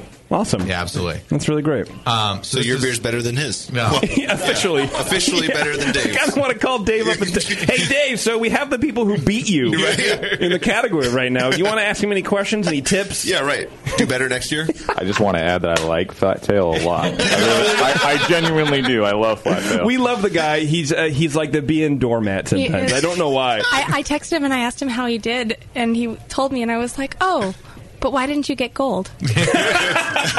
you you sound like my mother. That's uh, that's like right on. on you could have not not gold, huh? Well, Oh, I guess silver's not bronze. Yeah. There's always room for improvement, I guess. Well, these Um, categories have like 80, 90, 200 beers. So time to get down to first, second, third. I mean, they're basically equivalent. I mean, we're Oh we're, yeah, for sure. I, I Yeah. agree. That's a good. That's that's a very positive statement, Stacey. Are you okay? Are you feeling good? Just because you're not fourth. I'm sure all the gold medalists would agree with you. oh yeah, that. Yeah. No, they don't. They don't talk to us. I mean, we're just silver medal people. Yeah, no, they get whisked away in a private car, and you're like taking the bus. Yeah, holding well, you know, on the what? thing. I, I see a lot of judges at GABF, and I go, "Oh, what'd you judge?" I go, "Oh, we judged this and that." I go, "How'd that go?" Well, this this one beer, the first place beer, was like automatic. It was the best one, no doubt about it. And we struggle between the second and third, which one would be the best. So that makes, you know, that's interesting information for that category. You know, too, if I you know, just want to kind of add in onto this, you know, this is our first medal. And we really looked at the notes from last year Okay. and just really looked at the judges' comments Okay. and, you know, took that as good feedback. It's, it's really positive feedback. As a homebrewer, you get those, if you enter, you know, competitions, you get this great feedback. You know, I think when you're making beer and you- you're giving it to your friends, you give it, you know, everyone just tells us the best beer ever. It's free. Yeah, it's free, right? uh, but no, it's great. These, the, the feedback from the judges is, is it's, it's really valuable. You know, there's some contradictions sometimes, but it really kind of helps you fit find, figure out where that beer fits, which category. Because I think a lot of times winning a category is, is really about making the beer fit in that category best. Yeah. Yeah. Even if you have to make it worse. No, really, say it's more, it's less tart than you'd like it. Sure. But that seems to be what they're looking for. So did you have some strategy behind not going into just like uh, American sour beer and going into this new category? We abandoned the American sour beer category this year. We, Why is that? Uh, why do we? it Why, says no Brett character, and Oh, we do 100% primary Bretts for most of our beers. So it's sort of Okay. like, well, it's probably going to taste like Brett eventually at 100% Brett fermentation. Probably. Well, there's like good a chance sort of there's some a Brett in there. Oh, It's like a Kremlinology reading, you know, the different yeah. categories. Yeah. So, you know, we definitely all we also went back and looked at who won in previous Mm-hmm. categories as well. I think is a really good indication of like what the judges are looking for. Taste the beer. Smart, smart. Taste the Okay. beers. Okay. Um, but yeah, I mean, everything we submit, you know, for what it's worth, everything we submit, we submit off of is we pull cases from inventory. We don't do any special blends. We are submitting the actual beer that we are selling in the market. And so for you know, we don't put together, you know, we don't change the beer for the competition. We look at, you know, we we're going to release, you know, like 27, 28 sour beers this year. Uh, so we have a lot to pick from in terms of it. So we Hmm. Wow. go through and we do like a tasting panel. We taste it. We see what we really like, what we think responds well, uh, and then uh, I put together my list of what I want to enter, and Phil puts together his list of what he wants to enter, and what categories. And then we see, and then we see if there's any overlap at all, uh, and then and then sort of pick and choose from there. But yeah, we're very very happy to have uh, gotten some recognition this year. Yeah. Congratulations again. The beer tastes amazing. Well, thank It's you. really Well, good, I want man. Second best, you know, Second best in the nation. man. Yeah. Um, I would have said gold, but I mean, oh. you would have been wrong. I would have been wrong. That's why they don't let you judge. Well, that's true. Uh, that's true. P- Plus, I couldn't make the flight. I, Bev, I would have been on Bev's flight, and uh, I heard her flight was terrible. So, Uh, coming over the Rockies, man. Just I don't want to do that. Not my- But not uh, my yeah, so thing. this beer, uh, the sort of concept from it came from we. Uh, there's a lot of new, really cool uh, German uh, aroma hops these days Yeah. that we Yeah. love. We're brewing with them. They're in our IPAs. Uh, we're using them in the sour program too. Um, so this beer was actually designed to highlight uh, Howard Tower Blanc. Um, nice. Okay, I haven't played with that one yet. Uh, but you're talking about like uh, we've talked a lot about the Bander, uh, Mandarin.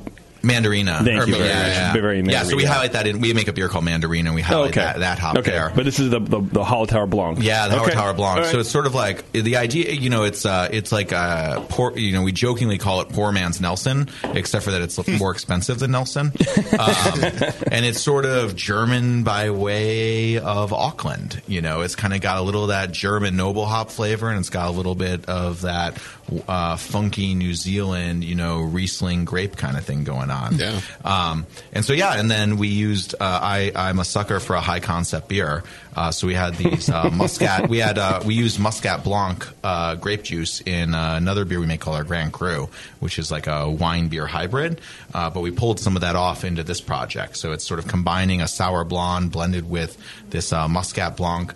Uh, and then we are really, really interested in dry hopping sours these days. We're doing that in a lot of beers, not just we do it in our hoppy sour series, which is really focused on highlighting the hop. Yeah. But we're doing it in a lot of other stuff now too, because we think it's a really great way to introduce additional layers of flavor and complexity to that sour beer, and also that brightness and freshness that you get from that complements it. So that was kind of the marching orders I gave. I gave Phil. And then uh, I'll let him sort of talk about how he, he put the beer together. Yeah, please do. Yeah. So, so the idea being that uh, you know to emphasize uh, those blanc hops, which are that kind of yeah, sort of poor man's Nelson, but unique in their own. A lot of apricot, kind of diesely, really floral, um, and that's that sort of describes muscat. I think is kind of apricot, diesely, and sort of floral.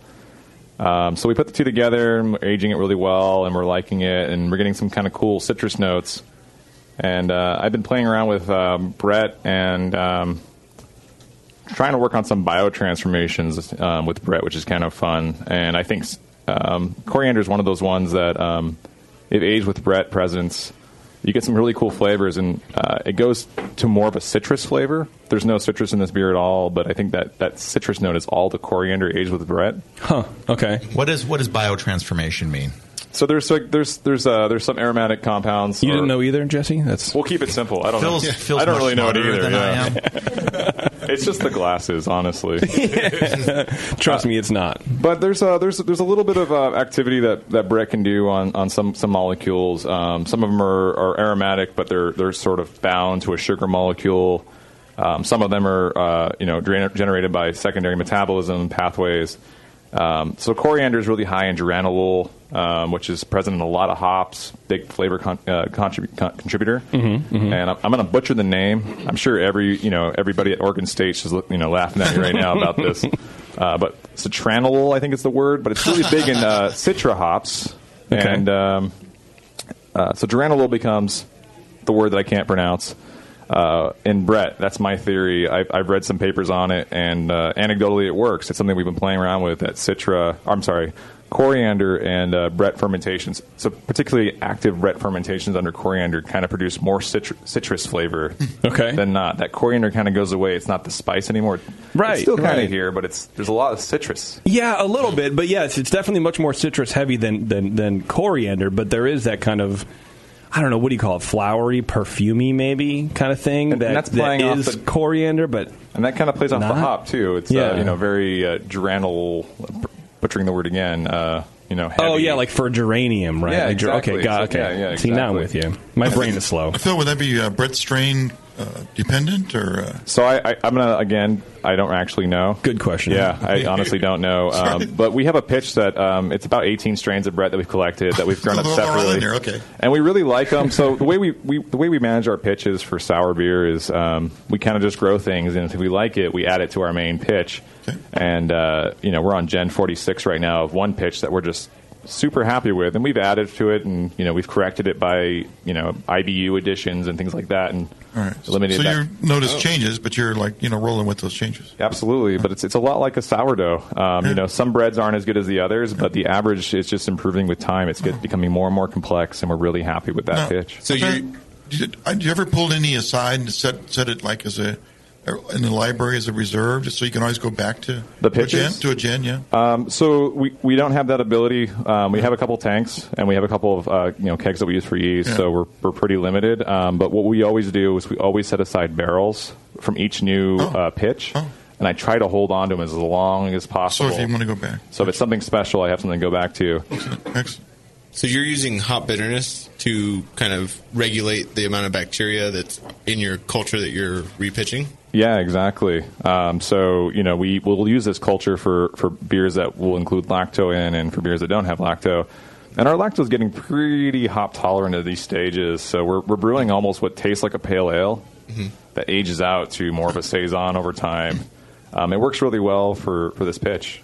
Uh, So are you able? I mean, now you're saying it's getting more hop tolerant, but initially, are you able if you just do like a, a higher IBU batch, the the subsequent batches have a lot less, a, a noticeable amount of uh, less acidity contributed as No. quickly or even We long don't- term? we don't have any lacto in the primary, I believe. So our primary is, is is just Brett, um, but what what we find is that because we use the same equipment for everything, um, we do pick up lacto from here to there. So as we see like a, a sort of shift in our in our, our pitch, that this beer just tastes slightly more lactic or more sour than previous, or we're, you know, we're measuring total acidity and we're measuring pH.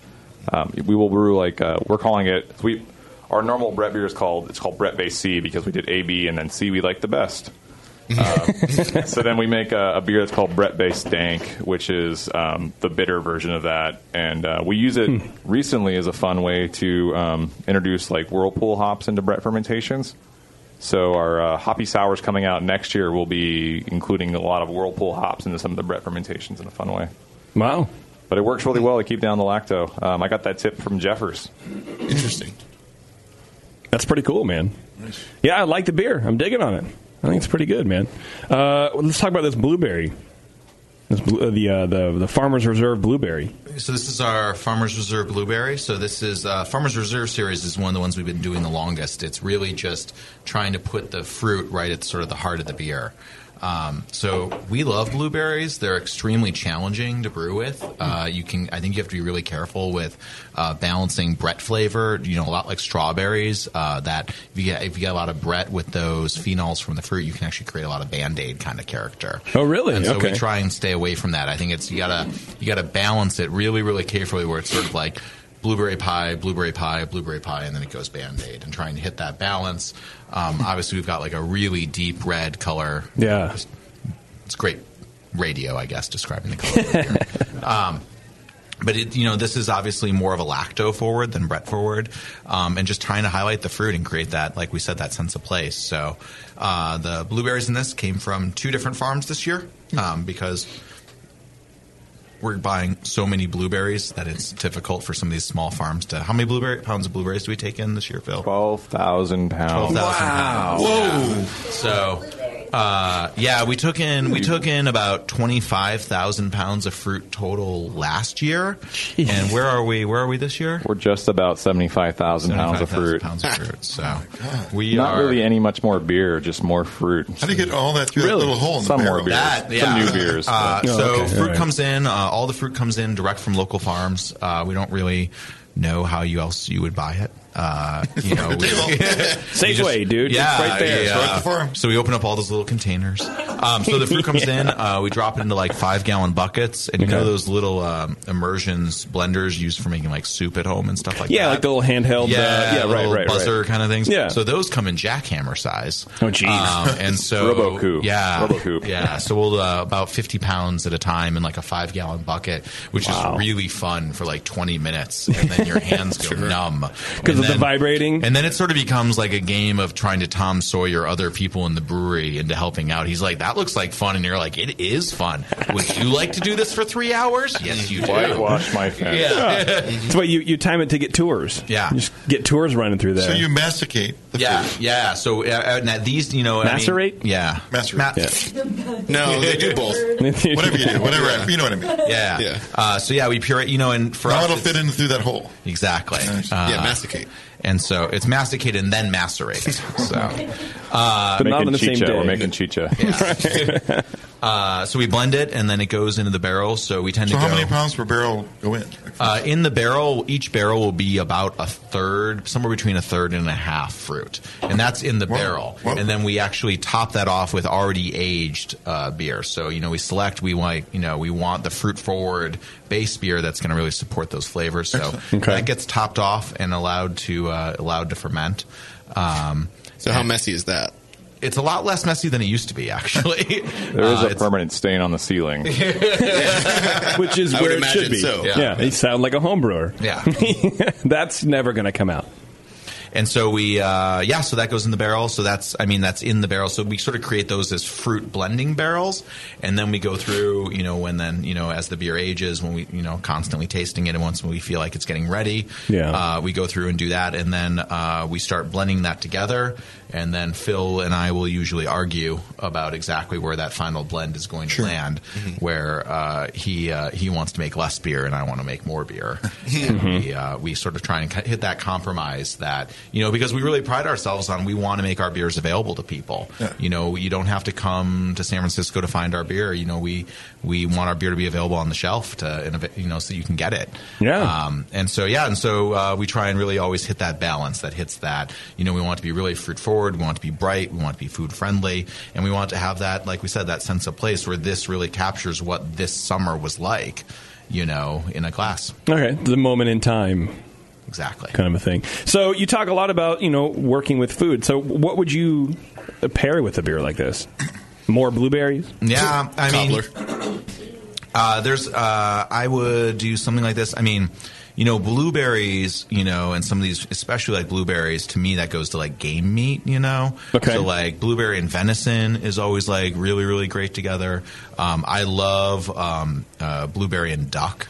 You know, anything like that that has some of that sort of funk. You can even do like a lamb dish with this would be really good. Um, Oh, now you're talking- this would be now you're great- talking my language. This would be great with uh, French toast, I think, too.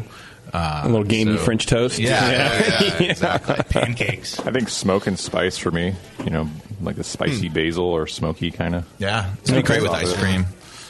So anything, pretty much. Yeah, yeah. Food. right. That's my pairing is Yes, food. food. I like to food pair with food. I think it's a great beer, man. So when, so when you have, you said you about, about a third of the barrel Mhm. is is fruit. How much beer are you actually being able to put in there because of the displacement from the from the fruit? So in the past, we didn't actually have fooders or, or totes either. So we, we, we would stuff a barrel as full as we could and then kind of blend it back. Um, we still do that for some beers in, in, in a way, but um, now with the fooders, it's really kind of opening it up too. That um, you know, it's just a bigger barrel, so we're able to put a lot more fruit in there, put some nice old beer on top, and let it ferment it out. Uh, makes cleanup a lot easier for sure. Okay, So it's like a full volume fruiting. Yeah, thing Uh, maybe rather like than a 60 gallon barrel, maybe 45 gallons. The 40 gallons is actually beer. Yeah. Wow. we're probably netting about 38 Okay. on average. But the fooder, you know, you net a lot better. It's a better, more surface area, just kind of Okay. easier, uh, easier extraction. You have any plans to try to streamline that to kind of hit Yeah. Jesse's mark of making more beer? we just brought in some wine totes. So if you go to a lot of sour breweries, you'll see these kind of wine totes sitting around that are uh, square. And uh, so we got a few that have manway doors. It's just making clean out just so much easier. You know, bunghole is Yeah. uh, was an inch and seven, you know, three quarters or whatever. And, um, a manway door, you just you can park over, you know, the, the, the grain out bin and yeah, feed the Blow cows water some in sour cherries. Is that what you do with all your uh, your your sour? Uh, your- No, your- no, your some of spit it, fruits? some of it can go that way, but uh, Okay. for the most part, you know. Yeah, we're actually focusing a lot right now on second extraction with a lot of our fruit, which we're finding really exciting, where you can actually create and. Um, uh, this is something like Jester Kings played around a lot with their beer Detrivore, which I really, really like. Um, but what we've discovered is we dropped another Brett beer, like a more hoppy Brett beer, on top of the spent blueberries, and the second generation is already the same color that the first generation was. Oh, cool! a lot of that fruit, there's a lot more to give, and what we're actually finding is you're actually pulling out other really great flavors Mhm, from that mhm. second use of that fruit as well. Is it like there's just this saturation point where the the first gen beer isn't going to do? It's just maybe going to go negative if it stays on the fruit too long because all the skin breakdown or whatever. Or what's what's the thinking behind that? I think that there's like yeah, there's definitely like there's some things left. You know, there's there's sugars left, there's fruit flavors left that we're not getting to. Um, but I think because of the way we're doing it too, that we're doing primary fermentation on that leftover fruit, Mhm. we're getting some other transformations as well. We're just getting new flavors out of it that were Biotransformations? possibly. I'm not. A, well, it would be a biotransformation. I just pretend to be a scientist. His glasses aren't that thick. Shit. yeah. No, the fermentation itself is going to you know take in take in one flavor and put out another. Definitely. So we're So- seeing some really cool results that way. That's interesting. That's cool. I like it. I like the beer, man. It's great. Thank it's, you. It's great. It's very uh, a very round, very round flavor. Yeah. And Sticking you with- mentioned you guys are uh, measuring both pH and total acidity. How is that different?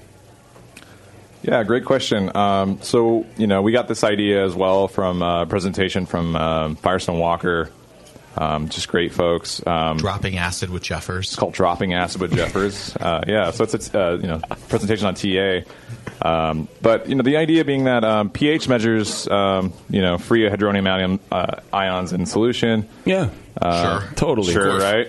Uh, but TA actually measures like the, the amount of acidity there. Um, so p- pH is kind of um, a reference against how much buffer there is, right? Like you know, your blood's buffered, everything's buffered, right? There's things that just interact with those hydronium ions and change the pH. Sure. So my internet's to keep buffered. It, to keep it, yeah. To keep it more like Sorry, you know, I'm totally derailing you. related. Go ahead. Uh, uh, the, the end result, the, the TLDR is uh, um, you know 3.7 pH beer can taste wildly acidically different to uh, based on you know what's in the beer, Mhm. what acids are present. So acetic is more of a harsh sour, lactic is a softer sour than that. There's plenty of sours that are produced in fermentation, uh, Okay. you know that are desirable and not desirable, but TA, TA total acidity just kind of tells you how much acid's there. So we use that as a, as a reference point for blending. Um, we're making a beer series called the Breadaville, which is focusing on fruit and hops and bread um, and all the fun combinations those can make. Um, but for the most part, you know, plus or minus a little bit there because these are these are aged in barrels. Uh, we're hitting a, a, a really s- strong point of about uh, 8.5 grams per liter of acid, and that's what we're using as a blending target for consistency um, when we're trying to adjust the acidity in the mouthfeel. Is is the same amount of acid. So that's what that's that, that's the kind of idea there is that um, pH can can tell you something about it, but it doesn't tell you uh, enough about it. Total acidity tells you really about the acid that's okay. present. Yeah, because there's more There's more than just that pH. Right. So it, w- it would indicate more how assertive the flavor would be of the acid. So, I mean, um, you know, I- I don't know these numbers off the top of my head, but, you know, like Rodenbach or uh, Duchess is very high in total acidity, but there's some sweetness there that balances that out. So the pH would be lower than. So the pH might be the same as, um, you know, say, um, like a Sante Darius beer or one of our beers, you know, somebody else's beer that's a sour beer. But I think drinking those, if the sweetness wasn't there, it would be massively, massively more perceptible sour. So TA just kind of lets you know how much acid's really there. pH is sort of like how much is buffered, you know, how much other stuff's in there. It's not really relatable. It's good for enzymes and stuff, but TA just kind of lets you know exactly how much acid's there. And if you know how much sugar's left over, you know, like your final gravity, that's a really good balance. That sugar versus acid lets you know a good mouth flavor. uh, now, now homebrewers can, can do pH easily. Can, how, how would they get TA? Is that possible on a so homebrewing y- level? Mm-hmm. Oh, absolutely. Um, So there's these uh, for wine home winemakers. They make uh, home titr- titratable acidity kits, and they're not terribly. Yeah. Yeah, they're not terribly um, accurate, but they're really. Um, it's like a pH strip color code. Okay, sure. Um, which would really give you a good idea. You know, are you at eight grams per liter? Are you at ten grams per liter? Are you at twelve grams per liter? And if you're making a similar style of beer, it, it gives you a good reference point of what the last beer was and what the next beer could be. Yeah, more. and beer you're at has them. 8.5, you say. huh? That's what you're That- looking that's for. what we're looking that's for. your baseline, I'm sure, that you vary Yeah, by it varies. what's- what fruit's in the beer Some and all that. fruits, some hops, totally. Does the TA re- relate to the residual alkalinity at all? Because like homebrewers use RA a lot when they're setting up their water to get what their pH is, and you know that tells you about the buffer in the solution. That's Kyle, by the way. He's a homebrewer sitting in. So the residual, Hi, guys. the residual alkalinity would, would, would, would relate to the pH. Yeah. Okay. Yeah, the TA is the TA. Fucking get with it, Kyle. Well, I thought- Jesus all Christ, right, dude. all right, I'm sorry, man. We've talked about this. We were What talking a- about this I'm just sorry. this just I'll this just be thing before quiet. the show. What a homebrewer question. You really are a fucking homebrewer. I tell you what. Can't see, but I'm giving you much love. All right, we're going to take a break real fast. But before I do, I want to tell you guys about Williams Brewing. They are your online resource for prompt delivery of quality home brewing supplies. Since 1979, Williams Brewing has offered the finest equipment and the freshest ingredients, backed by the best customer service in the business. You like to mash using efficient fly sparging, but would like an easy way to heat your strike and sparge water? Enter the new Brewer's Edge electric mash water heater, a plug in anywhere, precisely controlled heater for strike and sparge water. Ditch the fumes and second burner and make mashing easy. Go to williamsbrewing.com today and browse their vast selection. That's williamsbrewing.com. Orders placed by 4 p.m. Pacific time weekdays, ship the same day. Brewing is easy. Of course, you guys know this. The Williams way. All right, we're going to take a break real fast, and uh, we're going to come back. We're going to drink more beer from the folks at Almanac. It's the session hangout. We'll be right back.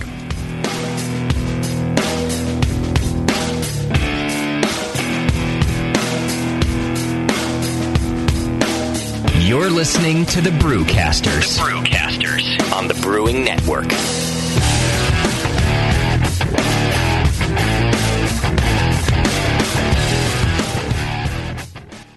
Do you know the three most important rules in brewing? Sanitation, sanitation, and sanitation. And no one does it better than Five Star Chemicals. Five Star knows sanitation. You can only sanitize clean equipment, and Five Star knows how to clean too. For craft brewers and home brewers, Five Star has what you need to keep your fermenters, serving tanks, kegs, and draft lines sparkling and free of any beer spoiling bacteria. PBW, caustic, acid cleaners, star sand, Santa Clean, lubricants and defoamers, pH stabilizers, and more. Five Star Chemicals has cleaning supplies, safety supplies, heat exchangers, pumps, hoses, and valves. And Five Star is proud to offer eco friendly products that exceed customer expectations. If you have a cleaning problem, you need the Five Star Solution. Visit 5starchemicals.com or call 800 782 7019. 800 782 7019 and get the Five Star treatment today. If you haven't heard, there's a completely new brand of brewing equipment. Kettles, burners, and accessories. Trustworthy everyday gear that helps you forge and shape outstanding beer the way you want. It's called Anvil Brewing Equipment. Hi, I'm John Palmer. You may remember me from such self help books as How to Brew, Brewing Classic Styles, Water, and the Brew Strong podcast. I am very pleased to announce the debut of Anvil Brewing Equipment from Blickman Engineering. I have been working closely with them these past few years to develop products that combine the best of materials, features, features, and price point. Each of these products has been developed, tested, and reviewed to meet these ideals and bears the Palmer Brewing Solution stamp of approval on the packaging. Anvil Brewing Equipment, inspired by Palmer, built by Blickman, and made for you. Check out anvilbrewing.com. Anvil, durable, reliable, dependable. That's it. I've had it. I am never putting hops in my beer again. What? Why? It's just too ridiculous. Insane prices, stupid contracts, high shipping costs, crappy selection. Dude, you need Nico Brew. Nico Brew will rock your fing face right the f- off your fing skull. $5 shipping to all 50 states, plus fantastic international rates get you low prices on Nico Brew's great selection of hops and more. Whether you're a home brewer, a pro brewer, or a homebrew shop owner, Nico Brew can get you the hops you need in increments big and small, single orders, spot buys, or full contracts. And there's only one place to join the uber special secret elite bare bones club where you'll get the best deals anywhere. Holy shit! NicoBrew.com. E N I K O B R E W. Nico Brew, E your bare bones buddy in the brewing business. If you work in retail sales, the restaurant industry, or are a new craft beer enthusiast, or you know someone who is, you have got to check out Beer 101. Beer 101 is an online course created for anyone wanting a quick introduction to the vast world of craft beer. Beer 101 covers the history of beer, brewing ingredients and processes, vital stats like ABV, SRM, IBU, and gravity, styles, tasting, glassware, and pairing beer with food. The Beer 101 course is offered by the Brewers Association at craftbeer.com, also home to the truly awesome Beer Style Finder, a visual guide to every beer style. Quickly play with color, bitterness, and alcohol content to interactively explore the entire world of beer styles with a gorgeously designed interface to your favorite beverage. The new Beer 101 course and new Beer Style Finder are only available at craftbeer.com. Craftbeer.com, celebrating the best of American beer.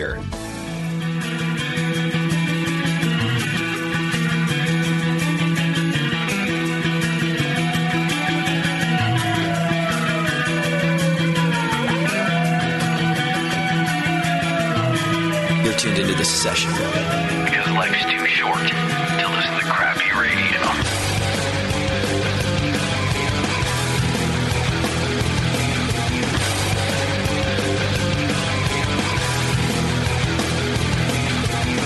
Hey everyone, thanks for sticking with us.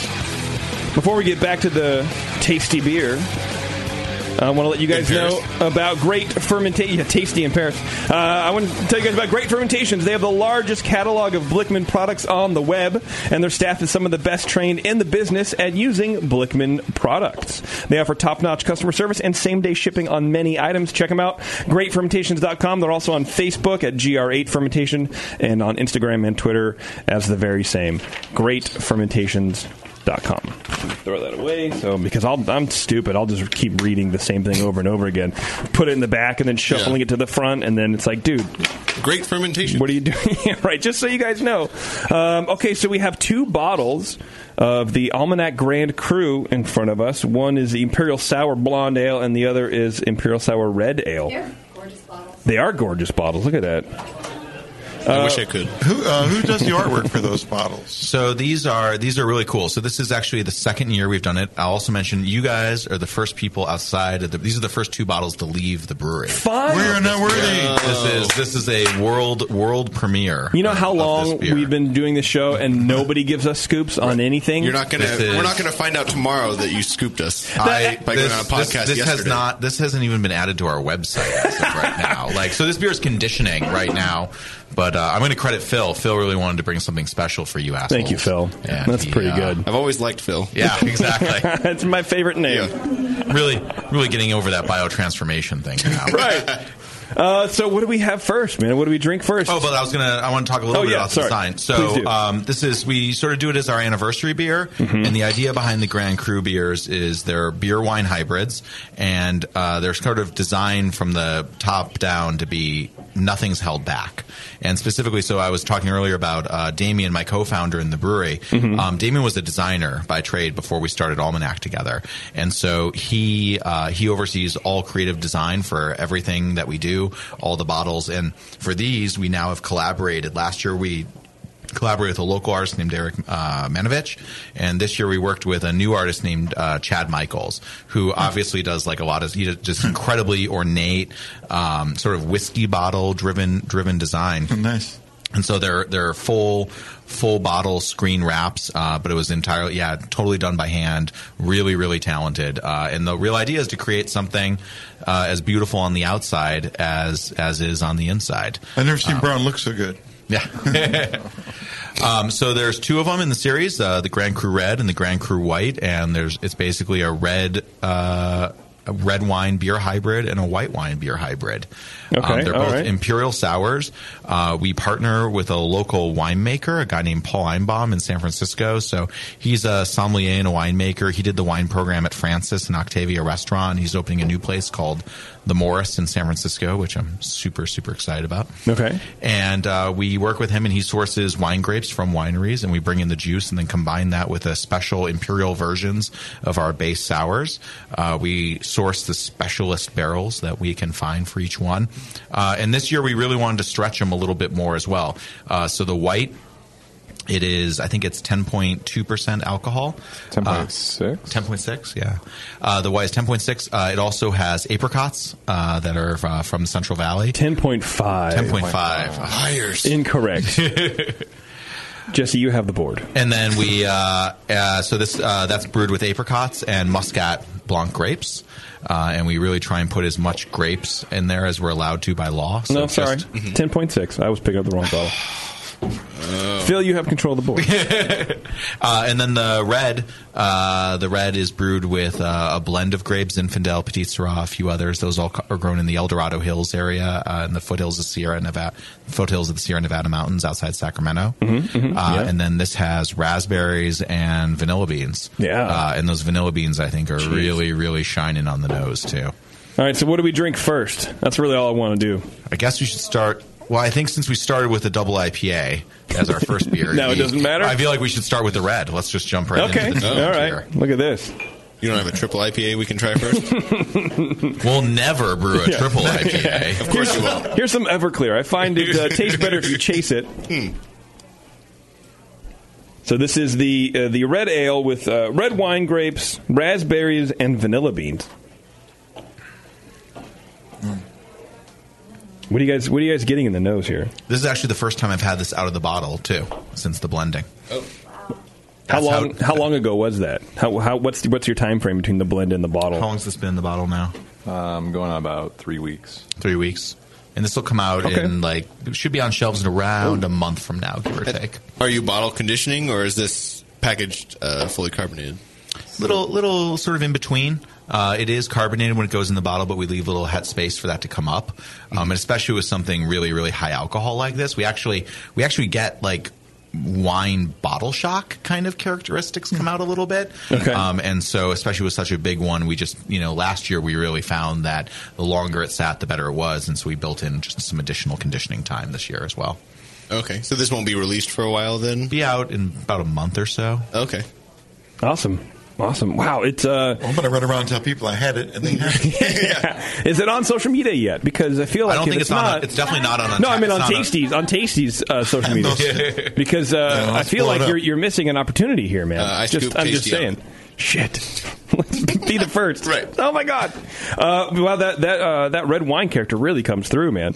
And is it is it boosted by the the raspberries? I mean, is that why you guys added the raspberries in there to just kind of emphasize these more red wine? ca- This probably sounds stupid. Oh, No, no, like red totally. wine characteristics, That's- but not red wine That's because exactly what we did. sometimes if you have like you know beer and red wine barrels and there's enough wine in there you can kind of get that oxidized two day old bottle of wine taste in there this doesn't have that Uh, you know, really, what we did is we, we tasted it about six months in and looked at like what was the highlights of the you know the flavors, and I brought those to Jesse and kind of like, hey, I'm tasting this, I'm tasting that. He came down and tasted the barrels with us. I'm tasting this, I'm tasting that. Yeah. and we just kind of picked the things we wanted to emphasize. So in each beer, you know, the muscat had this sort of apricotty nose, like muscat does. We threw apricots in along with it. Okay. And this one, we were just getting kind of like a very woody sort of berry flavor, like um, almost blackberry, very ra- raspberry, and uh, okay, we I see decided what you're on saying. raspberry with that one. Sort of that like um, almost uh, like the like the, s- the seeds of the, of, of the berry. Yeah, sometimes you'll get those like those fat raspberries um, that have a lot of the I don't know what the core r- inside right or whatever that all the berries are on or Yeah, whatever. there's a there's a really cool word for that. But it- I'm sure there is. Um, uh, it's not as cool as biotransformation, I'm sure, but um, Damn it. no. But like, Damn and it. sometimes you'll like chew on that, and you're like, ah, there's a lot of ex- excess material that's not juice. Yeah, tannin sort of flavor, right? Like, Yeah. yeah, like astringency that kind of Mhm. comes together. Yeah. So we I- thought we'd be. I we'd get a cherry character out of it. I think the vanilla sort of moves in that direction, and then the uh, tannin, sort of like a seed, sort of you know character at the end, reminds me of like cherry pit sort of uh, Hmm. sensation. Even though that probably doesn't have a real cherry pit flavor, it's just the tannin sort of like uh, well me that character. I agree 100. percent Yeah, Uh, and the base beer is like an imperial Flanders red kind of malt bill. Uh, so I think we're pulling out. It really highlights. So we it's uh, it's based on a version of our Dog Patch sour, which is our sort of Flanders red inspired sour. Um, and so we do an imperial version of it here, but we think those malt notes really support those flavors as well. There. I like it. I think it's really great. good, man. That's really good. Do you macerate the grapes too here, or do you? They're, they're already pressed juice. Yeah, they come in as juice for us. Okay. So it's a lot easier actually. That's way less labor intensive. So You should get- get the juice right from the. the Yeah, they vineyard? press it at the winery and then No, it's the trucked winery, down, okay. uh, trucked down to us, and then we pump it into a to, a to into the stainless tank. Into you know, we basically brew a half batch of Hmm. the base beer, and then we pump the grape juice on top of it. And this is when I described this with the winemaker that works with us. He just looks at me with like abject horror that we would, that we would yeah. treat wine in such a way, and I'm like, no, this is how we treat our adjunct ingredients. That's what we we want to get it in there and get that fermenting, you know, Yeah. and get it you know get it blended and make it a part of that beer. So, so do you do the, the primary with just the, the, the malt based sugars first? Is it g- reach Yeah. terminal before adding the, the wine? Yeah, it's like a thirteen percent, twelve percent imperial sour, um, and then we, uh, we we throw that juice in there, and then uh, then the yeast is very unhappy, so we discard that yeast, and then we start all over again for the next one. Why just all that shock? It's, just it's a very not- high ABV, so we don't harvest from that. But yeah, okay. So how much Right. of the how much of the alcohol content comes from just the, the malt sugars? It's almost 50-50, which works out really well for the 51 Exactly. That's malt. the legal answer. is If the 51. Fucking Bill, dude. Jeez. You're the mi- you're the big guy. Who is this guy? Fifty-one percent. Uh, yeah, it's it's a it's a splendid beer, man. I don't necessarily, I wouldn't, I wouldn't be able to tell that there's vanilla in here. Really? it's very subtle. I mean, yeah. I'm getting I'm getting tons of vanilla on the Really? nose. Me too, Yeah, I think me it too. smells like Mm. pie. I get it on the taste too. Yeah. It smells like cherry pie to me. I think- It I'm- smells I'm like just- pie, but I don't put I'm just vanilla getting in a my lot of cherry, pie. Uh, so I don't like. To me, those two things aren't. You don't put vanilla in your cherry pie? No. No, no, you don't typically. It's just that uh, I think that, that ester brings it towards the cherry. To me, it Bev, what your face is screwed up. Like you're holding back a fart. What That's do you? how she looks. What do you That's- want? That's just how my face looks. Okay. Well, you look like you want to say something. Well, I just don't. I think you're wrong. I think you do put vanilla in your cherry pie, and you just don't realize it. I don't. Vanilla extract. No, Taryn puts. Yeah, I don't put it in my cherry pie. This isn't a cooking show. Welcome to the Baking Network. it can be whatever Yeah, we no want it to kidding. be. I mean, are we Like, talking about cherry pie? But I think Yeah. you're wrong. We can talk about SpaceX. I don't give a shit. we'll do whatever we want. Uh, but we like, you know, vanilla oftentimes uh, has such an affinity with oak flavors that oak. I mean, you know, actually, like fake vanilla flavor tends to be made out of wood. Even that's that the affinity's so strong. And so we actually really, li- you know, we always uh, for this beer we always bring in, you know, special barrels, so red wine barrels that we just sourced, freshly dumped, younger as well, to try and pull out more oak flavor because you know it's something special. Yeah. And I think the oak really helps smooth over uh, that alcohol because it's a very, very high alcohol sour beer. And then the other thing we've actually, you know, and we've been playing around with this in some of our other beers is um, acetic acid in, you know, in sours. And this is something that came out of Jeffers and his dropping acid in the TA stuff is that um, a small amount of acetic acid is oftentimes kind of the secret ingredient to a lot of sour beers. That if you put a lot of it, you've got a lot of that acetic production. Um, it uh, well, it tastes like you're drinking vinegar, um, and uh, I Yeah. don't like that at all. Is that the, Um, the nail polish remover character? That's the. Uh, no, that's something that's, else. That's the uh, ester. Uh, Um, yeah. No, this is acetic is like vinegar, like Yeah, like, okay. like balsamic vinegar, like red Oh. wine vinegar. Oh, okay, all right. um, like real Same- vinegar. same chemical. Okay. Like I always think you get like All that tingling on like the back sides of your tongue and like your throat when you get it. Uh-huh. Um, but what's amazing is that when you have a very very small amount of it below perception threshold, it adds an incredible amount of complexity to the beer. And in Mm-hmm. fact, um, that is oftentimes, and this has actually come out of like, uh, I know like White Labs has done some research on this as well with uh, and presented at CBC. And this is a big thrust with um, the Firestone education on TA is that it's that complexity and the joining together of these acids in the beer that makes for that really complex profile. And so what we found is vanilla and the uh, acetic acid character actually go together very, very nicely and sort of merge together.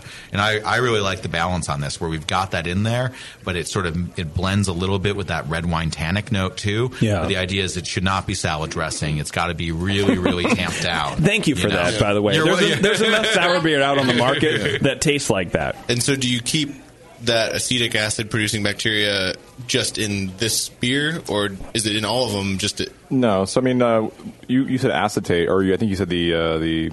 the Uh, ac- na- uh, nail polish remover, So, so yeah, yeah. so, so acetate's the ester of acetic, um, and so, so acetic isn't just a, uh acetobacter. Uh, Brett makes acetic, um, so we're really not, not not looking for acetic acid in particular. We're looking for acetate. It's like a real thing we're looking for, um, and that, that that comes from Brett. Um, um, so, so acetate is more floral in small quantities. It's very fruity in small quantities, but yeah, definitely in large quantities, it's solventy. Mm-hmm. So that we found Okay. that, that the vanilla and that ester are kind of really cool. So it's uh, we're not we're, we're definitely we're definitely not using you know acetobacter barrels by any means. We're using barrels that are that Brett has got a little tiny bit of oxygen into it. Yeah. Uh, you know, very long term aging, and there's a small amount of acetate, but that small amount uh, goes a long way. And that's coming from the Brett. That's coming from Brett. Yeah, it's not.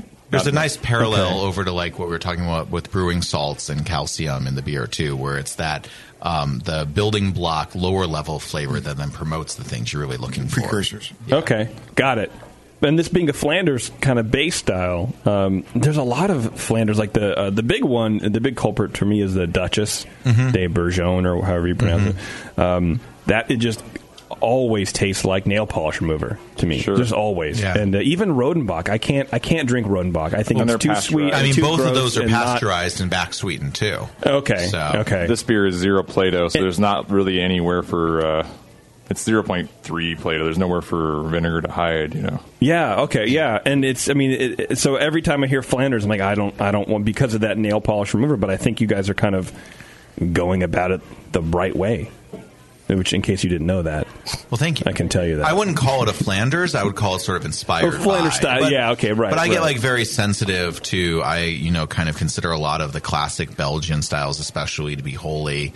Like I would never describe it. I would never put the word lambic in any context. on never, never. Okay. know. um, Are you a, are you a, a guy who uses the hi- the lambic style, or No, do you just I mean, I- stay away from it in general? I mean, I kind of feel like you should be in patent land if you're going to call it lambic style. And I know we're being unfair to all the other beer styles that we're happy to steal from, and, you know, and, and, and whatnot. But I, you know, those are special beers and they're very inspirational for us. And we feel like that, that is sort of set aside and special. Mhm. So we wouldn't, you know, we just call it our, our Imperial Red.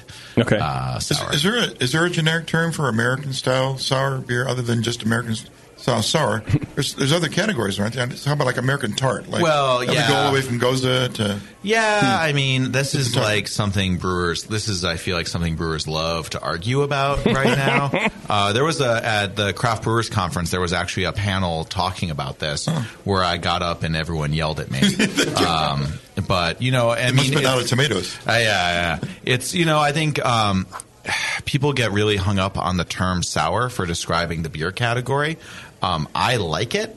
I understand the reason people don't like it is they think it's derivative. It boils everything down. It boils everything down to just one flavor profile, when in fact the beer styles, you know, represent so much more. But how much sour intensity itself is a, is a big variability, right? Yeah, but I, I mean, I guess my point is I really have no problem with calling a Brett beer a sour. That I would fold that It's even, so many- even though it's- it's it not is. acidic. Even though it's not acidic, you can call in that sour category. And the reason is that people buy beers that say sour on the label.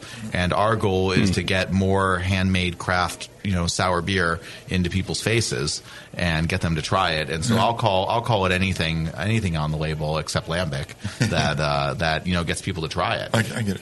Sure. So it doesn't bother. The name sour doesn't bother me for the category. at I'm all. sorry, thinking more from a style description. uh, Yeah. Yeah. Enter a category. Kind of thing. All of our bread beers are mixed fermentation anyway, for the most part. Right. Okay. Is that something you want to push, Tasty? You want to try to let's start let's start a movement. Let's start a, let's fucking hashtag up in this piece. The indie tart style. Yeah. Independent tart brewery. Well, when people say tart, usually their tart's a euphemism for something else. You know, I mean, all of the beers we're talking, you know, all of our beers, these are all uh, soured the slow way in the barrel. We don't do any kettle souring process or anything like that. And usually when people say tart, they're implying in some way that it's uh, either a kettle sour or something else. But to me, isn't, that to me, that's the low end of sour. Sure, it's tart. That could be derived, uh, you know, in the kettle, or it could be derived in the in the barrel. Right. yeah. So I mean, I'm just saying that's just a starting point. But yes, typically those are all uh, kettle sours that are, are tart. You know, your question about the, uh, you know, like, is there a name for American sours and stuff like that? I really like what Russian River is dealing with, Oh, like the Sinambic or Yeah, you know, yeah, the with the- spontaneous, where they, it's like an homage to the, Yeah. you know, to to Lambic without without directly copying that name. You know, everyone gets the, where the riff's from, but I really like that technique. So what would what would you call your? Uh, We don't have a, a, a county that's easy enough to, to you know, make a cool rhyme yet. Take an, take an interesting place like you know, tenderloining lambic, Yeah. tender, tender lambic, yeah. tender lambic. Yeah. Didn't you guys start down there? Who- I don't know. I'm just kidding. We need to do some like, ideation sessions on the name for sure. Mission Hillock. I don't know. Dog patch pick. That rolls off the fucking tongue You're almost as welcome. good as geranium all. Trademark that. That's exactly how you say it. Phil's gonna be like, I can't work for this brewery anymore if you guys are gonna start messing. Okay, uh, so have you guys ever done? I'm sorry. You want to go somewhere? I was gonna get move on to the I just next want to beer. ask him more. quick. Did you guys ever do a wild fermentation? Uh, Uh, spontaneous fermentation. we have uh, we have. Uh, Come on, well, just Casey. make sure we're talking about the same thing. We are. Yeah, Uh, we have not, although it's certainly on. It's on our on our list. We're going to get there. We We have do done know- it. We've done it at other people's breweries. Is what we tend to do. You haven't done it on purpose. We did a cool ship trip with Arizona Wilderness Boys, which was really fun. What's Uh, that? Uh, That's where you go so, road, sh- road trip with people. yeah, so uh, It was the a Arizona camping brewing trip. Yeah, the, oh, I think I uh, remember seeing some fun in this. Go ahead. the folks down in Arizona Wilderness uh, hosted a trip, and they invited about 20 breweries out to it. And uh, the idea was we go camping. Uh, so we, we brew a turbid mash, you know, lambic inspired wort, aged hops, and then uh, we pump it into barrels at you know boiling temps. We don't chill it, and we drive it up to the mountain, and then we pump it into a very uh, small mobile cool ship that was built in the back of the truck. Okay, all right. We leave it out overnight. Uh, we we drink a lot of whiskey and port. Fart And a lot, you know. Once the beer's gone, and uh, the next morning we rack it back into barrels, and that's going to ferment out in their bar- brewery. And the idea is that we're going to do this around the country. I think this idea, every brewery that was involved and other breweries can take this idea and uh, do a spontaneous, you know, where you're at and sure. Figure out the flavors. You know, maybe the beer will never come to fruition. Maybe what comes out of it never is. You know, will never be um, drinkable. Drinkable, Right. No, absolutely. but uh, it, it- you know, there was so much of this this trip that was based on just talking about you know beer and just Oh, getting to know all the people you you, you work with as peers. Mm-hmm. That you know, really, I'm a fanboy of. I trade for their beers, right? And uh, it's really cool to kind of get that perspective where we're just kind of sitting around a campfire and, and talking about our craft, and it's all tied Sharing to this the one craft. project of yeah spontaneous fermentation And drinking whiskey and port. and drinking whiskey and port Together? Sherry, I think, is what Jeffers brought. Yeah. Wait a minute. So how long? The turbid mash must have got you pretty drunk. That's like eight hours. Isn't it? you know, I, I gotta be I gotta be uh, honest and give credit where credit's due. The, the the brew that came in that morning came in much earlier than everybody else. Yeah, wow. You got, you got it started much earlier. Good, good. That would have been a drunk fest. Yeah, no, Oh my we God. started the night before, so he. Yeah. yeah. You kidding me? It'd be crazy. takes a long time. Yeah, we've done some no pitch stuff though. What we're really happy with Uh-huh. uh, the results, and we want to continue and sort of investigate further, which is. Uh, just knocking out wort in the barrels that we're super happy with. Oh, We'll, we'll clean them, Mm. and the wood, whatever's in the wood, is kind of gonna get you know ferment out for us. But I don't like when people call that spontaneous. That's not spontaneous. that's not spawn. No, well, I That's guess the not. reefer. Right? Yeah, because there's because you put the bugs in there. Just because the pitch is in the Right? wood doesn't mean the pitch ain't there. I mean, I feel like this Right. is my traditionalist speaking, but no pit. You c- when you say spontaneous, you have to mean cool ship. Absolutely, like Yes. that. That you really need to mean cool ship. Not even like a bucket. I mean, Well, I'll no, allow a just small, ambient a small air. bu- how big of a bucket? I don't. I, I don't know. We need to work this out.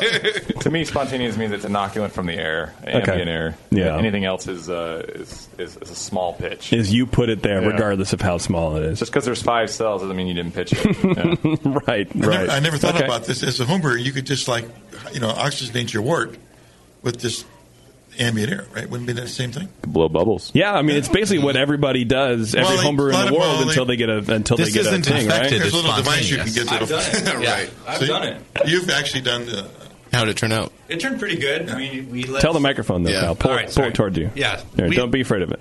Not that close. Sorry. Okay. All right, Just kidding. good, good. No, I'm fucking with you. Go ahead. Uh, it turned out pretty good. I mean, we let it sit for a year, and then we pitched raspberries on top of it, um, and then we let it sit for another four or six months. But at the end of it, it was a pretty good sour style beer that just got garage air from Orange County. You know, musty garage sea air from Orange County. There you go. Some of that air was probably in Disneyland, so it's okay. Uh, And it, some of it was smog from China. Well, what I think spontaneous fermentation is one of the most interesting ways to. We were talking about that idea of terroir. You know, I think that's one of the best ways to bring a sense of terroir. So what you know we call lambic and goose, that is the patent land. You know, that sort of. It's really suburbs south of Brussels, basically. Uh, you know that region. That is that is lambic, and that is their terroir at play there. But I think as we see other breweries around, like Allagash is playing around with this, Chester King's playing around with this. Obviously, we've got like uh, beatification. You know, tho- those are really, really cool, interesting expressions of literally the flora in the air. Yeah, it can work out for sure. There's a safer version of a, of a brewery I'm really excited about in Philly called um, uh, Forest in Maine. And uh, what they do is they harvest yeast um, from wildflowers in the spring around their brewery off of trees, you know, blossoms. And that's their pitch for the entire year for their Saison. So it's not truly spontaneous because they grow it up from that pitch. But that's the way they get it. It's an ambient yeast that's just present in the air. I feel like that's a nice hybrid that you know it's kind of Yeah. safe, and homebrewers can do this all the time. You can you can take uh, you can take wort. Uh, I would recommend pre-acidifying it um, if you're going to try and capture something from the air around you. Mm-hmm. For safety. for safety and, and it's just actually for growth. I mean, a lot of these microbes are, are, are you know involved in fruit. You know, you know, like breaking down fruit and rotten rotten fruit. Right, that's how, that's how they live Sure. naturally. Um, so acids gets produced, so they, they're happier with it's a tiny bit of acidity anyway. So pre-acidifying your wort and trying to um, capture something in the wild, you know, the way that they're doing, it, I think it's a cool cool idea. Just grow it up. If it tastes great, you know, use it again. If it doesn't, try it again. Maybe another time, another another plant, another flower. yeah. I mean, Go out, ten, go out ten different times, ten different places. And Yeah. Which one you like the best? How, how would you pre-acidify your wort? So there is the technique of s- sour kettling.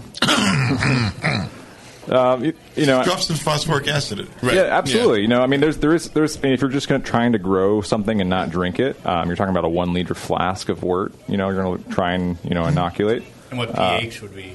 so I mean, the food grade safe is anything below four four is not going to kill you. So I mean, that's Hmm. that typically tends to be like fermented beer. Um, so it's not, we're not talking about the sm- like a large amount of acid, but you can add food grade citric, lactic, phosphoric, anything that's food grade. Uh, and just bring that wort below, you know, four four, four three, something like that, where you, you know nothing that can grow can hurt you. Um, there's something about spontaneous beer that no one ever talks about, and it's it's a, it's a, you know I, I don't think there's a documented case, but you know uh, if the beer doesn't ferment in time and it's sitting out there ambient, you could have some enteric bacteria produce some some toxins. You know, there's there's a possibility there. So as a homebrewer, I think it'd be safe to pre-acidify your work. Yeah, acidify Uh, those, those are available at most home brew supply stores. Yes. acidify it for growth. Yeah. For, for, for growth and just for your own safety. yeah.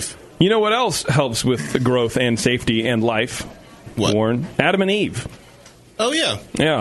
Uh, you can check out this latest deal from Adam and Eve uh, when you use coupon code BNArmy, not Jamil as my copy suggests. Uh, you get fifty percent off almost any one item, uh, three free DVDs, a f- something called a free Power O vibrating ring. Uh, in case you didn't need help, guys. Um, The power's free. that was free. What, what part's free?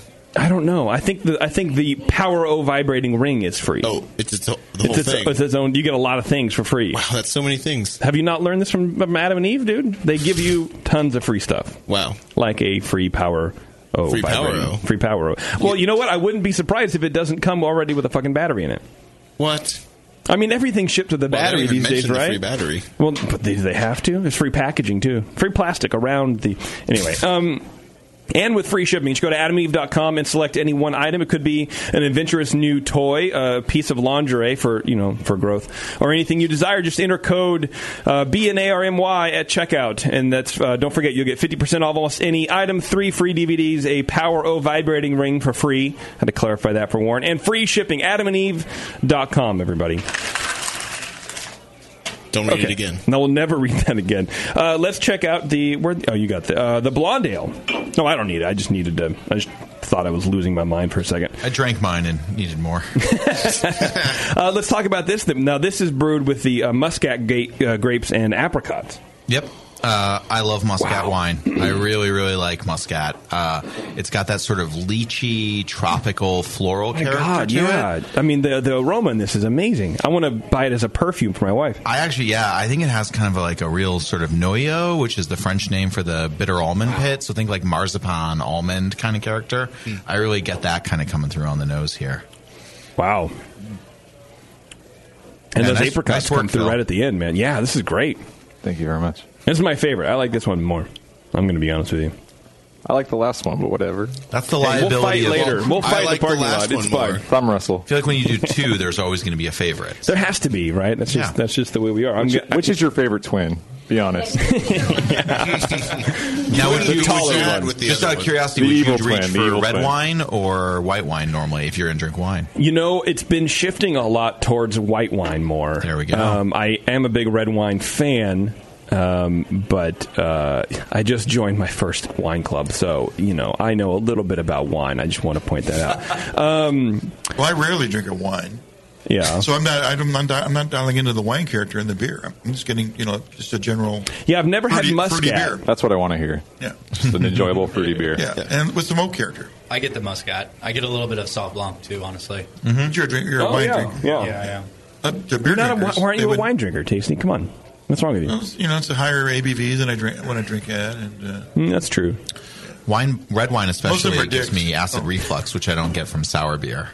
Uh, but but red wine tends to bother me. Does your red beer give you acid reflux? I wasn't having any problems tonight, Uh, so we'll see in about two hours. great, yeah. We're still on the air then. It's minute by minute here. This is fantastic. I Thank like you. it. This is a, Yeah, just a it's very wonder- it's a refreshing. wonderful beer. It's scary that it's 10 6, whatever it is. There you go. I got cheersed. Um, it's scary. I want to drink more, and I don't. I don't drink a lot of ABV, high ABV stuff, except for like wine. We've been cracking them, you know, just kind of tasting them, you know, every every week to see how they're going and progressing, and yeah. you know, how's it aging out well. And uh, it's definitely a scary thing to open. uh, Jesus, right? Before you leave and, and before you have to do anything like important, you're like, oh man, this is way bigger than I imagined it would be. But Yeah. it doesn't drink that way at all. It I drinks- got to meet the mayor. Yeah. it really hides the alcohol. It's not, not there at all. What's changing when uh, I'm feeling it? but I'm, I didn't. I couldn't. Right? Yeah. No. There's no. There's no way. So it's bone if, dry. If you told me, sorry, if you told me it was like eight percent, I'd be like, oh sure, okay, great. You know, it, I think it's a lot of it's just the bone dry, but how much fruit's really in there? Yeah. Uh, you know, Yeah. you won't believe me, but there is thousands of pounds of apricots in there, and uh, I think that's kind of breaking up. You know, sort of that uh, that ABV. Wow. Yeah, that's uh, that's a good beer. So so how is that changing from week to week? When you said you're you're cracking bottles. So a lot of um, you know a lot of barrel uh, you know bottle conditioned things or barrel aged things they suffer from a, eh, I believe it's from lacto, but there's a uh, bottle shock. They call it Cheerio or something like that, right? It's a uh, uh, I think it's such a hydropyridine is the chemical we think it is. Um, Yeah, so that happens with oxidation and lactobacillus and. Brett's really good at cleaning it up. So a lot of times when, when barrel, you know, sour beers are packaged young, or if they're only force carved, things like that, uh, exclusively, they'll they'll have this flavor that um, it's kind of mousy, kind of Cheerio flavor. It's like kinda- grape nuts, like after you Mhm. swallow, you know, is how I Hmm. always think of it. and uh, and so that that's something that we're always kind of looking you know, looking out for. I, I think it is a flaw. You know, it's a flaw to me personally. Some people actually like it, so it's whatever. you know, if you like it, you like it. Whatever, you drink what you like. Yeah. Um, so we're looking at that. We're looking at the total carbonation of the bottle, and then there's just something that's kind of like an off-putting sulfury sort of poopiness that comes about. Um, you know, racking all these barrels together, and they kind of figure themselves out, and then going you know it's a very kind of um, aggressive um, transfer that we have to do you know the volume that we're transferring over and just the nature of how we do it that these barrels really just want to be left with no oxygen ever touching them the Mhm. beer and uh, the transfer process just brings in a little bit of oxygen and it takes a while for it to kind of figure itself out again Okay. you Okay. taste the blend and then you taste the bottle and you're disappointed and then you wait for the bottle to sit for three weeks and you're you're, you're happy again. Does it line kind of back up with the blend for the most part, or i- is there a change that's permanent that you can kind of count on? I think there's some highlights that get lost. You know, there's the fruit's always brightest when it's youngest, Mhm. and as, long, as it ages out, the fruit kind of changes, and some of it, you know, might become other flavors, but some of it just kind of drops off. Um, I think, I think for us, it's it's it's really just looking for that um, those off flavors that we think associated with the the transfer process to go away. You know, the, that Cheerio flavor, that sort of things just kind of taste muddled when they're when they're young Mhm, mhm, and uh, you know you let them sit for a few weeks and just figure themselves out in a good way. Brett has a good Brett has a habit of wiping its own butt. Beer does. okay. Almanac. Brett has a way of wiping its own butt. That's a T-shirt. Well, I think the beer, you know, the beer's alive, you know, and I think that's Yeah. what we're, you know, and how the beer gets treated. And this is so true, especially with like a lot of the new IPAs we're seeing, where that level of coddling, you know, brings out that little bit extra.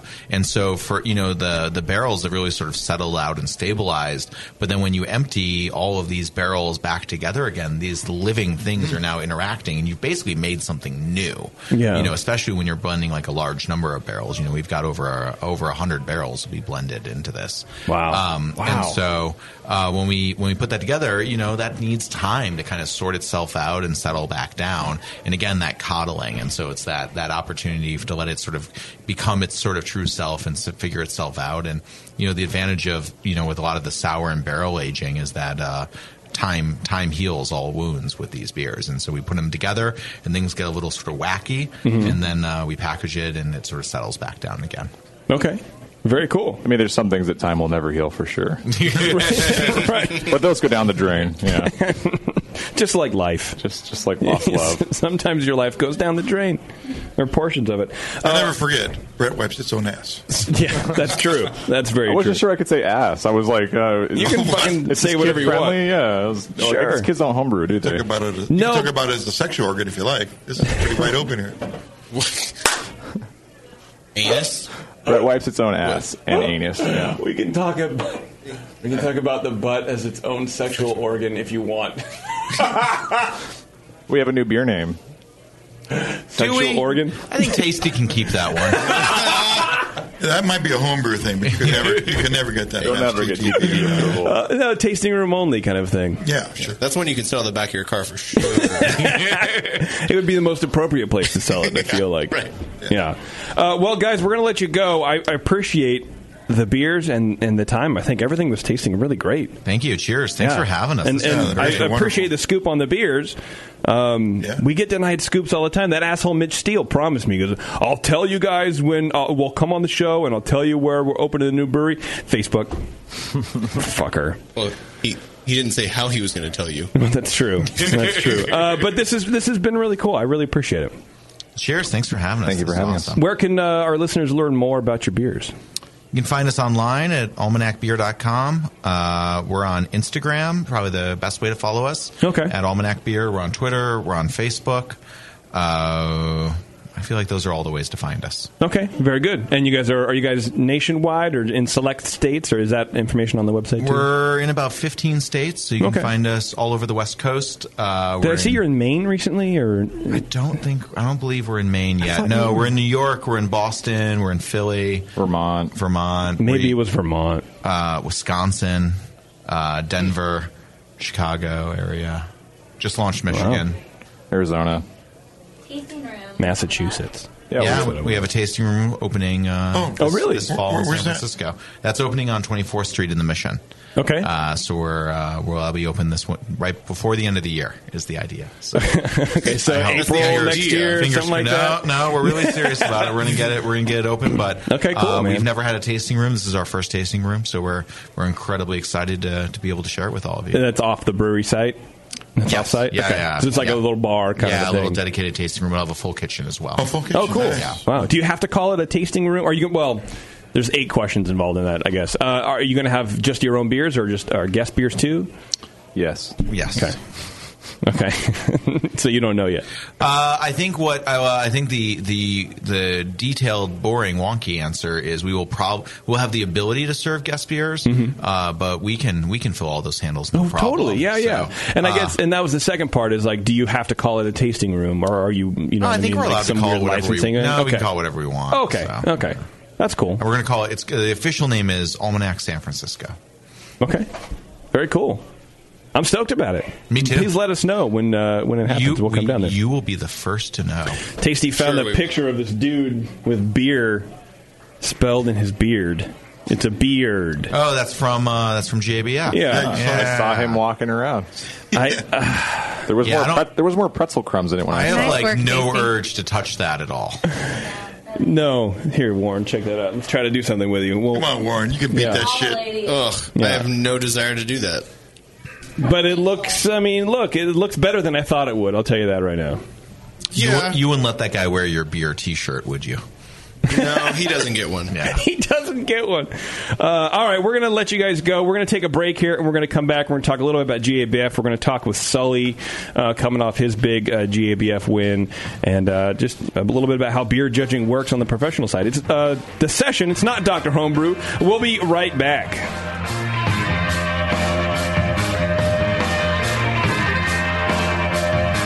You're listening to the Brewcasters, on the Brewing Network.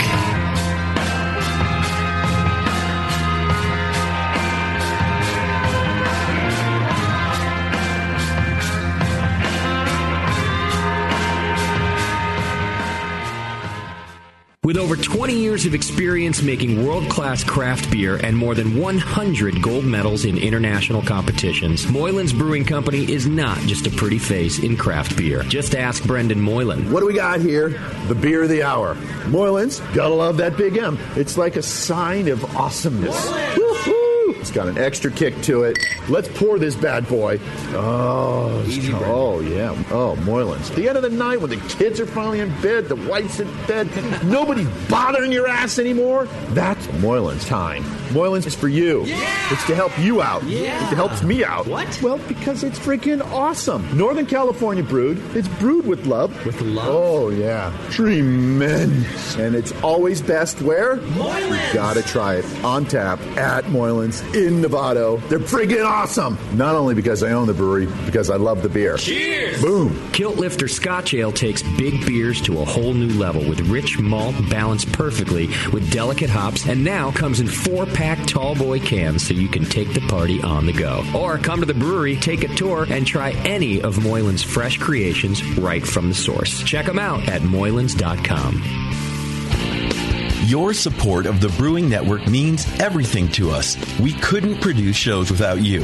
And we love giving you something extra for that support, like Brew Your Own magazine. You already know it's a great brewing magazine full of recipes, equipment how to's, discussions of beer styles, and brewing techniques. Whether you're new to brewing and just starting out, or you're an old pro, you'll always learn something from the articles in Brew Your Own. Plus, their amazing special issues like plans for building a Brutus 10 system, 250 classic clone recipes, and the Homebrewer's Answer Book. Brew Your Own magazine and BYO.com are awesome resources for any brewer, whether for yourself or as a gift when you subscribe or resubscribe from the Brewing Network homepage, you directly support programs like this. Get a great magazine and support the Brewing Network. Subscribe to Brew Your Own right from thebrewingnetwork.com.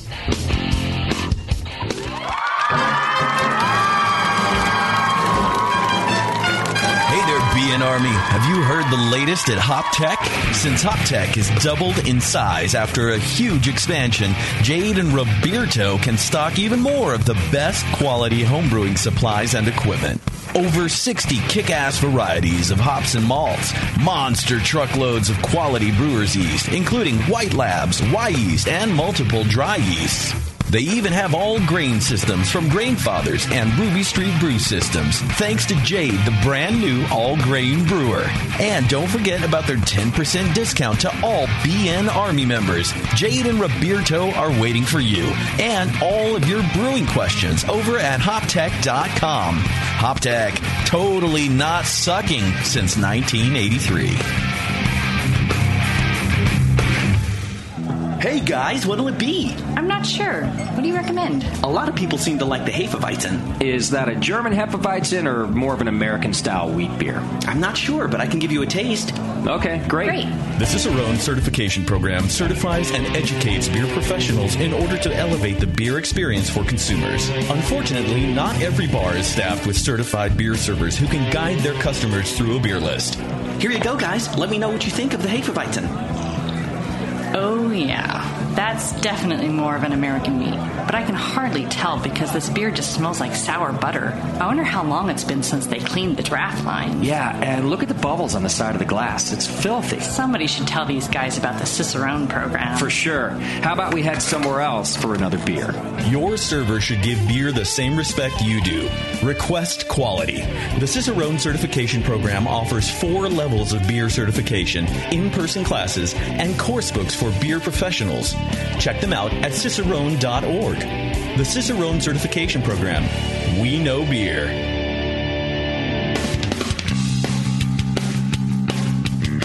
Hey, my Bruin brothers and sisters. This is Jamel Zanishev, and I want to tell you about Heretic Evil Twin. You might be familiar with my homebrew recipe, which uses massive late hopping to create a balance between the malty sweet and the hoppy bitter, along with an outrageous malt and hop character. I wanted a beer with the same bold hop and malt character, so we played around with the homebrew recipe until we were able to make a great commercial version too.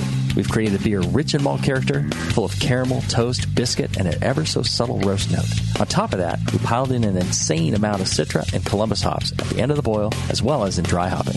This damn the cost approach to hopping gives Heretic's Evil Twin a great blast of citrus and tropical fruit that can't be matched by any other hop. The result is a bold, malty, hoppy, but easy drinking beer. This is our top seller, our flagship beer, and I couldn't be prouder of it. Cheers. To find Heretic Beers near you, click on Find Some at hereticbrewing.com. You're listening to the Brewing Network. Because, like beer, radio shouldn't suck.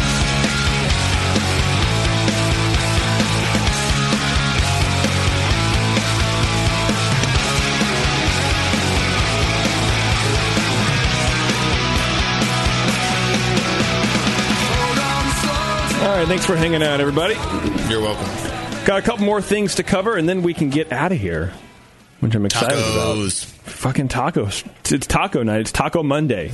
I feel like Is that the day of the week that it normally is? no, it's Tuesday or wh- whatever. But like, why does ta- why do tacos need a day? Why do you need an excuse to drink to eat tacos? Well, I even wonder why it's not Taco Thursday. There's two days that it could have been.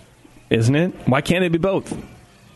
We, have should Taco try that Thursday. out. We have Taco Thursday near us and Tuesday.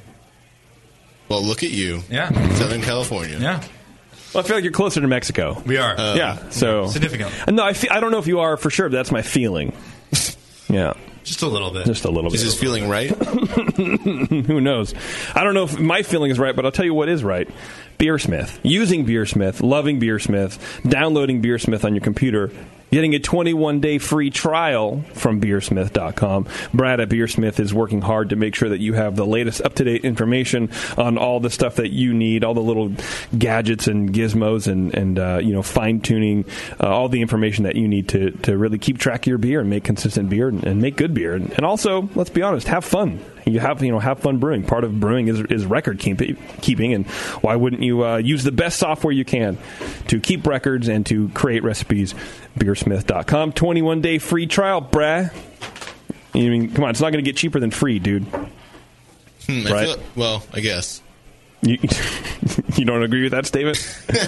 Well, I mean, he could pay you, but that's not really cheaper.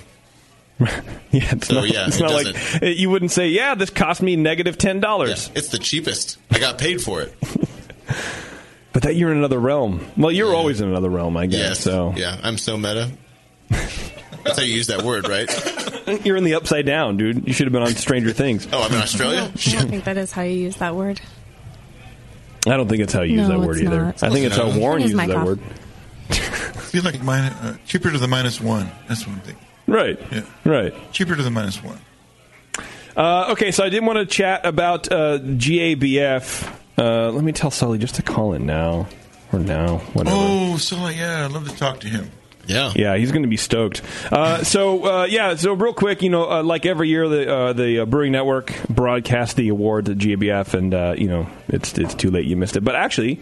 Bev, I bet you could go back on live stream and watch them again. Yes. Yes, You yes. absolutely can. Okay, yeah. So if you didn't watch it, I mean, it's a, it's a cool thing to do, man. if you watch won how and you weren't stoked- there, you could see your name announced. Yeah. Of course, you should go look at it. you Get a fuckers. screen grab, dude. Yeah. It's really cool to Shows see- a slide of your, not your thing here. It's great. Yeah, it's really cool to see. Like, uh, why is it so loud? What's wrong, Beverly?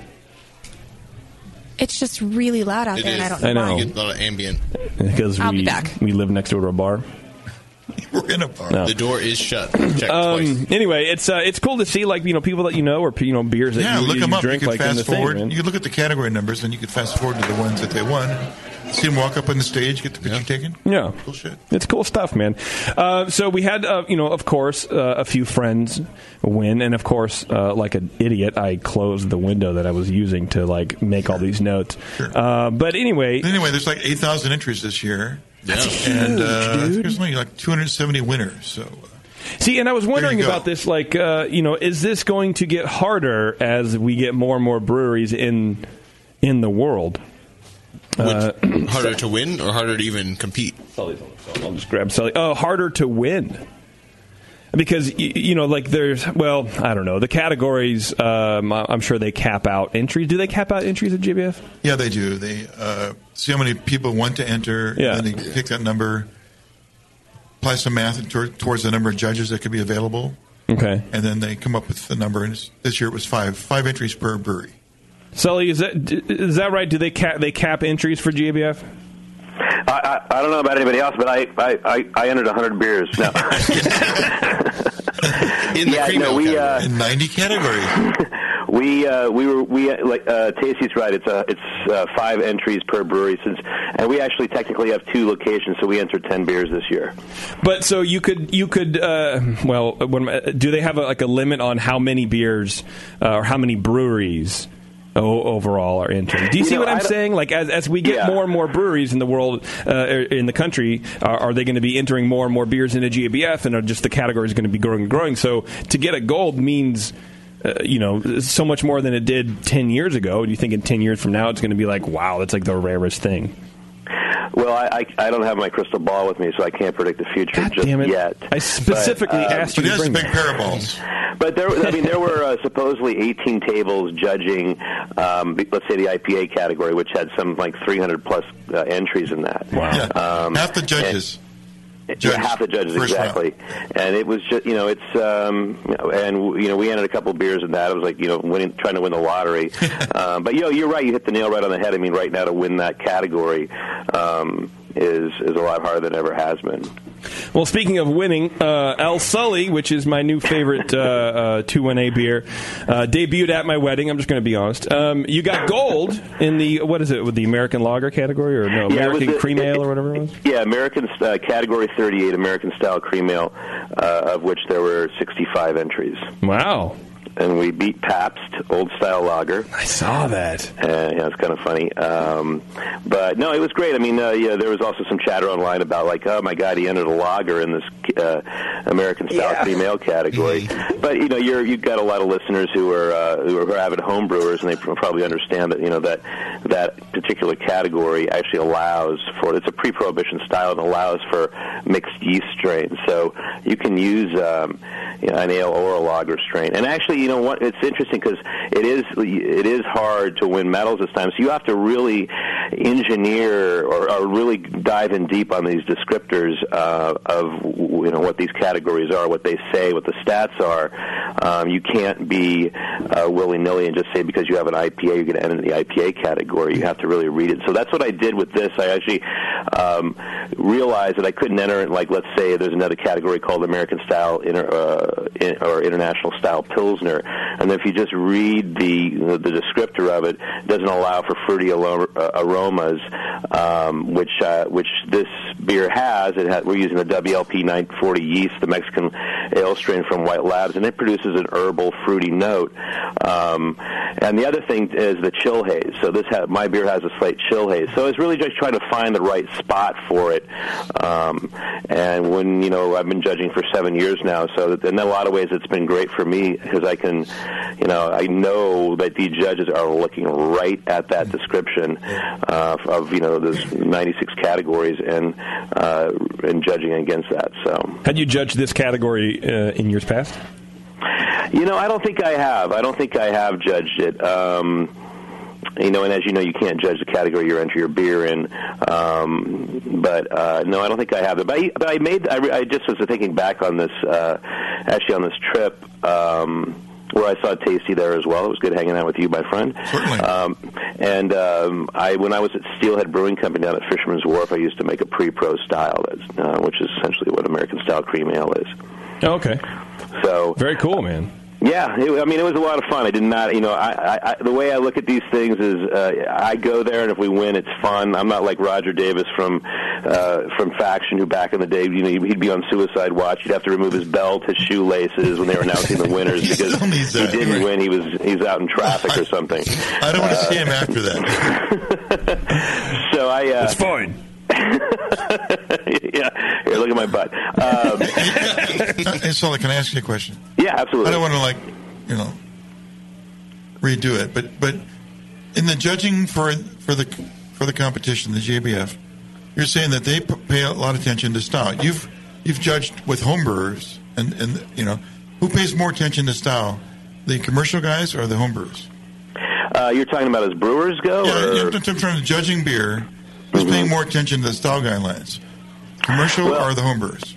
You know, I, I- I think it's it's a little bit different. I mean, um, there Chris Swersey, who's the who's the competition director, um, you know, he gets up there uh, every Tuesday, you Mm-hmm. know, night. We have uh, the judge orientation, and so he's really specific that you need to judge to what it says on the paper. So a lot of times you'll have other outside influences will eke into conversations, and you have to have that reminder all the time at the table. So you sometimes will have BJCP judges who who will like make a comment about the G- B- BJCP, let's say version of the category, and then you have to kind of go, hey, whoa, whoa, whoa, hey, buddy, and then you have professional brewers who sometimes will say, well, my Vienna lager, and you're like, whoa, whoa, I don't, I don't, I don't even know what your Vienna lager is, you know, uh, I'm It's a stout. judging this, these here, so. Um, you know, I um, you know I think that you, you you know you also get non you know uh, beer home brewers or professional brewers. You have people in the trade, you have writers, you know journalists and all that. So you get a real good cross section. Any podcasters? and podcasters. Really? Who are they? I've never heard of them. Um, you know I don't think I've ever judged with a podcaster actually. Casey. You might wanna- Exactly. That's Isn't my Jenny point. Kahn a judge? Yeah. He does Uh, a podcast. Shut up, Beverly. Look how God. smart I am. I saw Bev there too, and Sam by the way, working the uh, working the BN booth. So Sam was our stock What was boy. Sam doing? Oh, stock. We called him Stock Boy. He was. Talk boy. He was. We loved Stock Boy. He was a champion. Yeah, he was standing there with his uh, trucker hat on backwards and uh, playing the part. He's doing a good job. It was good, no, it was good to see him. It's been a while. That's great. Well, it sounds like uh, judging went well. Uh, it sounds like there were a ton of, of beer judges, though. Yeah, there was uh, 200 plus judges. My it's God. great. You, you you get you know you, it's like this little uh, fraternity uh, fraternal organization where you uh, you know you all get together and you see the same people every year and uh, you know I, I think it's made me a better brewer actually because um, you you start honing in on like what you know, if you if you want to hunt if you want to be a medal hunter if you want to try to win medals and that's what you do when you enter you want to do when you enter these these beers uh, you become a better brewer you really you know I I knew that three of the beers I I entered they had no chance I just you know people and it, it was almost like you know I I had a couple of guys with me from the 21st Amendment uh, Ted Whitney who's our sales director and then Rob Bear who's our national sales manager and Rob was turning to me like a little kid because we had just won like the, the gold for El Sully, and we're sitting there in you know the, in the audience there, and he goes, well, well, what other ones do you think are gonna are gonna do well? Do you have any others you think you're gonna win? And I knew full well that maybe that we had a chance on one because I tasted the beers before we left and looked at the descriptors, it's kind of a tradition I do, and I just it's almost like I was telling him he wasn't gonna live, like he had cancer or something. But then, now, you're gonna make it, little buddy. You're gonna be okay. We're gonna win today. and knowing full well we weren't going to make it. That's probably a terrible example of that. But, um, Uh, yeah, probably. But that's all right. It fits.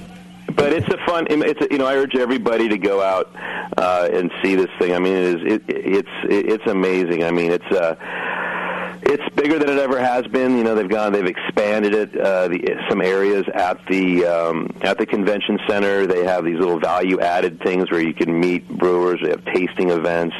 Um, you know, I knew that the GABF had really kind of had arrived, I guess you could say, when you know, probably five years ago, you saw you saw scalpers out front, like professional scalpers, you know, selling tickets because this thing sells out every year. So. But not not this year, or or No, no, it have they sold, it killed was, it was Okay. sold out this year. Yeah. No, but I mean, it, it sounded like uh, it sounded like they had like killed the, the, the, the scalper market because you're right. There were you know need a ticket, need a ticket. but uh, I, I guess that just will never end. Mm-hmm. No, no, it won't. All right. Well, I appreciate the uh, you know the comments, Sally, and, and congrats on the gold, bro. Yeah, you know, it's it, I, it you know, it, it's it was it's never expected when it happens. It's always like, hey, that's kind of fun. I get to shake bump Charlie P- Papazian's fist, frail, and, uh, his frail hand. and then I, when I was up on stage, I did a little shout out to the uh, San Francisco Giants. I heard that. Good job. Good job. Yeah, yeah. I'm sure they need the the uh, PR. How are they doing? You know, actually, I was watching the game a little earlier, and I think it's three two right now. Though I, I don't know what it is this second. So Well, it's still preseason, so they still got a ways to go. I'm sure. Mm-hmm. That guy doesn't give a shit. Yeah, they No, get a he touchdown doesn't. That's anytime. okay. That's all right. no, is it uh, is it what is it playoffs or I don't know. I honestly don't know. I really don't. It is It- it is. postseason, It's yes. the playoffs, Oh, yeah. okay. All right. That explains the noise. okay. Anyway, Sully, thanks, man. I appreciate it. All right, hey, it's great talking to you guys. um, the show sounds great tonight, and um, I'll, uh, I'll, t- I'll hopefully see you all soon. Okay, thanks, man. All right, bye bye. He's not listening. Come on. Come that's on, why, Sully. That's why it sounds great. He's like, show sounds great, and uh, whatever. Um, anyway, so uh, a few other people who won, a few friends of the show. Society won uh, bronze, an American style stout with something called the Vulcanist. had that one yet. Volcanist? I don't know. Uh, Beechwood Blendery, uh, our friend Julian over at Beechwood Brewing in Long Beach. You know they have the sour program now, which I thought was interesting because they've been around for like six months or something like that. The blendery? Yeah. Wow. Really? I mean, I mean, you know what I mean? Like they're relatively brand new, so they won a silver in Belgian style lambic or sour ale. Still don't know what it was. E-, Uh, Either one. Yeah, Bagby Beer won with their Bow Pills, a sweet ride. I didn't note the uh, the medal. Favorite beer. That was such a good beer, man. That's why I They bring poured it that up, at right? Ales for ALS here in, at, what- at Faction. Yeah. I just fell in love with that beer. It's such a good beer, man. Such a good beer. Bo Pills was great. Um, of course, Sven at Kinetic in Lancaster, he won uh, bronze for their chocolate beer, their fourth Cool. in the chocolate beer category. Way to go, Sven. For his fourth anniversary beer. Uh, Flat Tail, of course, uh, Handsome Dave. Yeah, Dave, Uh, uh, Damn Wild is the um, is the beer. You won a bronze in mixed Brett beer. Uh, our friends at Chuck a Nut, they won gold for Hellas. Yeah. Uh, of course, and then uh, Firestone won gold for double barrel ale for their ordinary special in the ordinary special bitter category, and of course, uh, Heretic Brewing Company, Shallow Grave Silver, nice robust porter category. I don't know. I just wanted to take some time and uh, and acknowledge these folks have been all nice to us over the years. So and there's there's you know look there's more. I know like Fieldwork won yeah. uh, a Yeah. beer and uh, you know- one. Uh, Iron Springs uh, won a beer. Yeah, there was And, tons uh, of people. Arnie at Marin won. Arnie won. No, really. I, Yeah. God, see, some, some, I looked at this stupid list three times and I missed that. I think Noel picked something up too. Noble did, yeah. yeah. Oh, yeah, right, yeah. That's pretty crazy. Well, uh, the craziest thing though. So I know at the GABF uh, they announced Fatheads um, in Philadelphia, Mm. Ohio, Ohio, in Ohio as winning uh, medium-sized brewery of the year. Yes. Um, and then I guess the BA called them the next day and was like, "Well, we actually made a mistake." Oh no! It ha- it's, it's so now Carl Strauss won that category, um, and so this is uh, from Matt Cole, who we've talked to. He goes, "It's very confusing." Uh, he explained that companies like his with multiple locations are required by the rules to compete at the level of their largest location. So even though the North Olmsted uh, location of Fatheads is a large brew pub, it had to compete as a mid-sized brewing company, as did Fatheads Brewery in nearby Middleburg Heights, Ohio. Uh, Fatheads also has a brew pub in Portland, Oregon.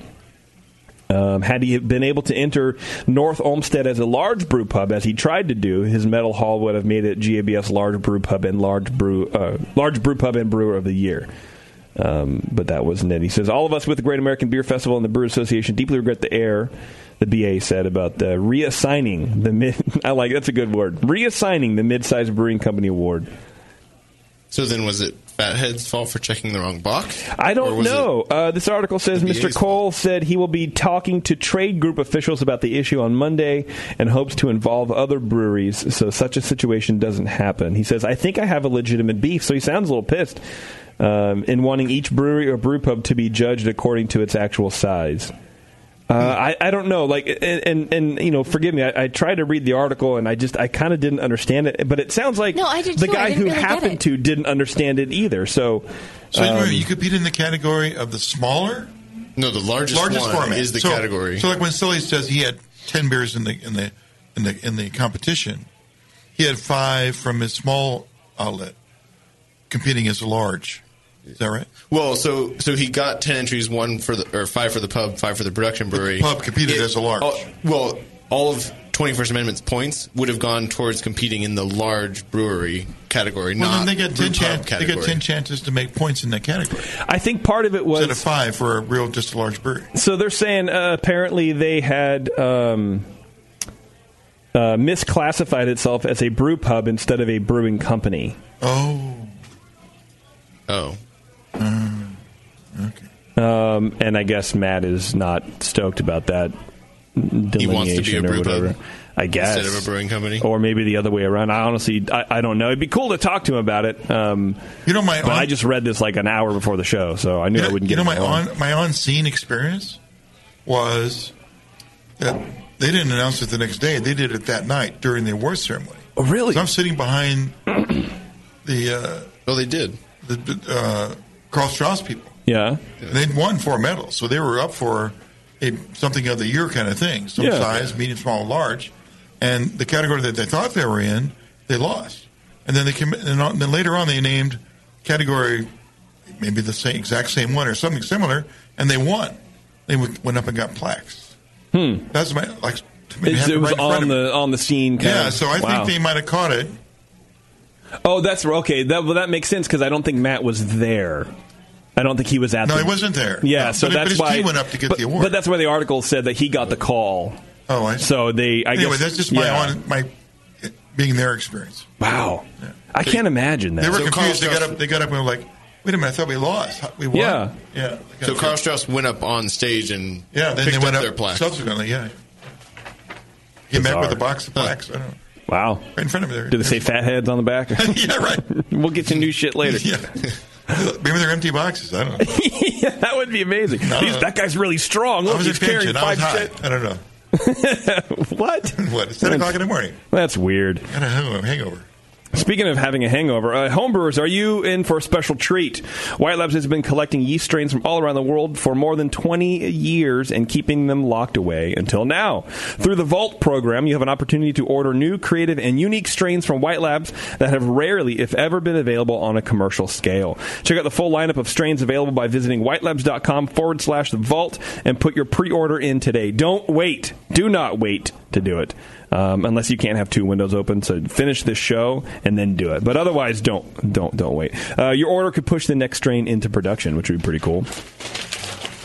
Um, do that one. Oh, speaking of the the uh, uh, White Labs, uh, speaking of the, let's see, let me. How do I segue this? Tasty? What are we speaking of? I don't know. Uh, speaking tell of, me where we're of going. GABF, which is put on by the Brewers Association, but is also owned uh, the AHA uh, Yeah, well, affiliated Brewers, yeah, thing too, perfect. right? Yeah. Um, have you? Did you guys use the the Brew Guru app when you were out in GABF? uh, no, you forgot. I was a guy. I That's was with all a guy right. who had an expense guide. I don't care what it costs. so that you're like, fuck it, I don't I need don't a, give a shit. I don't need a ten percent off Yeah, wings. you had the BN credit card. right. Uh, well, I'll tell you what. Uh, next time you go out and about, the Brew Guru app can do a tons for you. It's built for homebrewers and beer lovers. Brew Guru delivers sage brewing knowledge and money saving deals at breweries, beer bars, and homebrew supply shops. The American Homebrewers Association designed this powerful mobile app to help homebrewers and craft beer lovers explore the wide world of beer that we all share.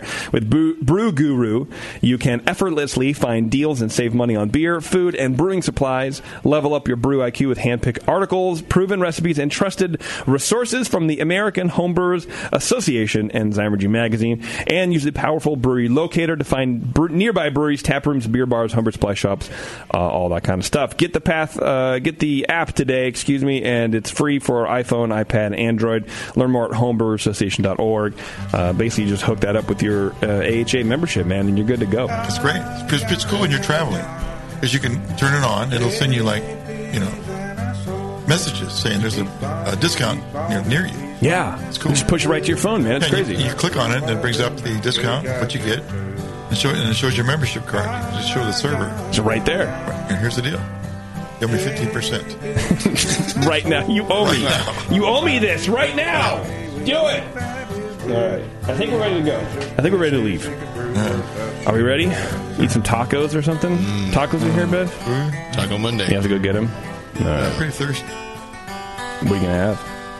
I'm gonna have another of the uh, Bagby coleslaws. They're really good. That's what I had, and I think I might have to have another before I eat tacos and Mm, edit the show down. and Do all that fun stuff. All right, let's get out of here. Thank you guys for sticking with me for the show. Uh, thanks to Almanac for coming in. my sky and winning the race. JP does great as his charity case.